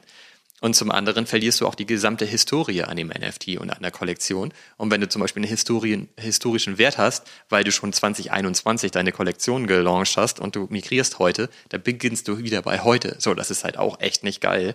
Und verlierst auch die ganze Historie. Wer hatte den NFT mal? Wo, für wie viel wurden die getradet und so, das wäre dann alles weg. Das ist echt nicht cool. Ne? Und es gab jetzt eine ganze Reihe von Kollektionen, die migrieren mussten. Die haben halt erstmal dann quasi die Kollektion gelockt sodass mit den Assets nichts passieren konnte und mussten dann in der Folge halt einmal migrieren. Okay, aber wir müssen aufhören hier. Ja, deswegen nochmal Cybersecurity oder Sicherheit der, der Projekte sollte wirklich an oberster Stelle stehen. Sollte man nicht unterschätzen. Ne? Nee, wie viele Leute arbeiten bei den Handelsplattformen allein im Security-Bereich, Ja. damit sie wie viele Hackerangriffe abwehren? Das wissen wir ja alles gar nicht. Ne? Aber wenn denn sowas mal passiert, dann ist die Kacke ja richtig am Dämpfen. Und dann finde ich es aber auch immer krass, wie viel, wie viel Geld wegfließt und die Plattform dann sagt, ja, okay, wir kompensieren das Ganze. So aus der Portokasse gefühlt. Weißt du, das finde ich schon echt krank. Also, Als ich noch jung war, ne, das ist ja lange her, da kann man sich ja gar nicht mehr dran erinnern, war das ja einer meiner Jobs zu hacken. Ne, Also da wurden wir von den Unternehmen beauftragt, sie zu hacken, Okay. um dann in der Folge einen Report zu geben, wo die Sicherheitslücken sind und wie man die schließen kann. das wusste ich ja noch gar nicht. Das hat total viel Spaß gemacht. Und ähm, ich, ich kann auch sagen, ich, ich sag mal nicht wer, ne? Also das waren große mittelständische Unternehmen, aber wir sind auch immer reingekommen. Also das war schon auch eine geile Zeit. Das hat richtig Spaß gemacht, die äh, die zu hacken mit der Erlaubnis, sie hacken zu dürfen. Ne? Und dann hat, ist man halt eingestiegen und hat dann direkt angerufen und gesagt, okay, wir haben hier eine Lücke gefunden, die ist krass.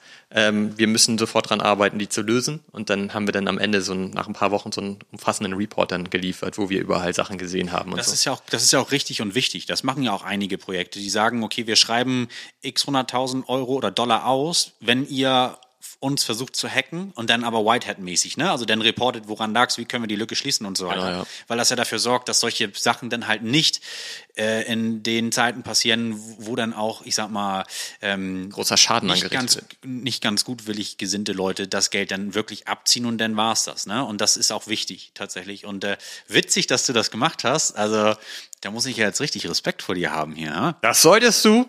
Und wir haben ja einen der Superhacker aus unserer Region. Der damit da, damals sein erstes Geld verdient hat. Weißt du noch, wer das war? Wie heißt er? Kim.com. Ja, genau. Ja. Das ist ja ein Kieler. Das ist ein Kieler, ja. Stimmt. Ja. Vergesse ich immer wieder. Und dann reden wir drüber und dann fällt mir wieder ein, ja, der kommt ja aus Kiel. Finde ich echt krass. Deswegen habe ich den damals zu der Zeit auch, also ich habe nicht mit dem zusammengearbeitet oder so, aber wir sind ungefähr ein Alter und ich habe den damals deshalb auch immer verfolgt, äh, so gut es ging. Da gab es ja soziale Medien noch gar nicht und so. Ist der auch schon Der, 55? ja, der ist auch, ja genau. Schon 55 ist Aber- der, ja. So. im Unterschied zu mir sieht er nicht so wie du aus wie 55. Ihr seid eine Gewichtsklasse, nein. Das könnte ungefähr passen. ich bin ein Oberschenkel von ihm ja, allerdings. und du ein Unterarm. Genau, der hat ja dann in der Folge auch Sachen gemacht, die, glaube ich, nicht mehr so viel Respekt verdienen. Ich habe das irgendwann aber auch nicht mehr verfolgt. Aber der ist auch sehr aktiv bei X und so weiter, aber hat auch echt krasse Verschwörungstheorien am Start. Ähm, also ich verfolge den gar nicht mehr so, aber das war damals so ein, eine interessante, spannende Zeit da, äh, tatsächlich. Ja. Okay, Er aber jetzt hier sein Handy gerade nicht auf laut los und das hat auf. Ja, das war mein, war, glaube ich, mein Mac. das war, glaube ich, jetzt auch das Signal, jetzt müssen wir wirklich Schluss machen. Das waren Nachrichten in unserer Community. Ja. Wahrscheinlich wird da schon wieder gewartet, dass die Episode gedroppt wird und wir sind hier immer noch am Sabbeln. Dann so, machen jetzt wir lass jetzt uns mal- mal endlich aufhören, weil wir das ist auch echt nicht normal, Alter. So, hat Spaß gemacht. Danke, wenn ihr bis hierhin zugehört habt. Ja. Macht's gut. Tschüss zusammen. Hau rein. Olli, bis dann, bis zum nächsten Mal. Dann. Danke für das coole Geschenk. Es freut mich wirklich sehr. Ja, das äh, freut mich dann auch. Bis dann, Olli. Ciao.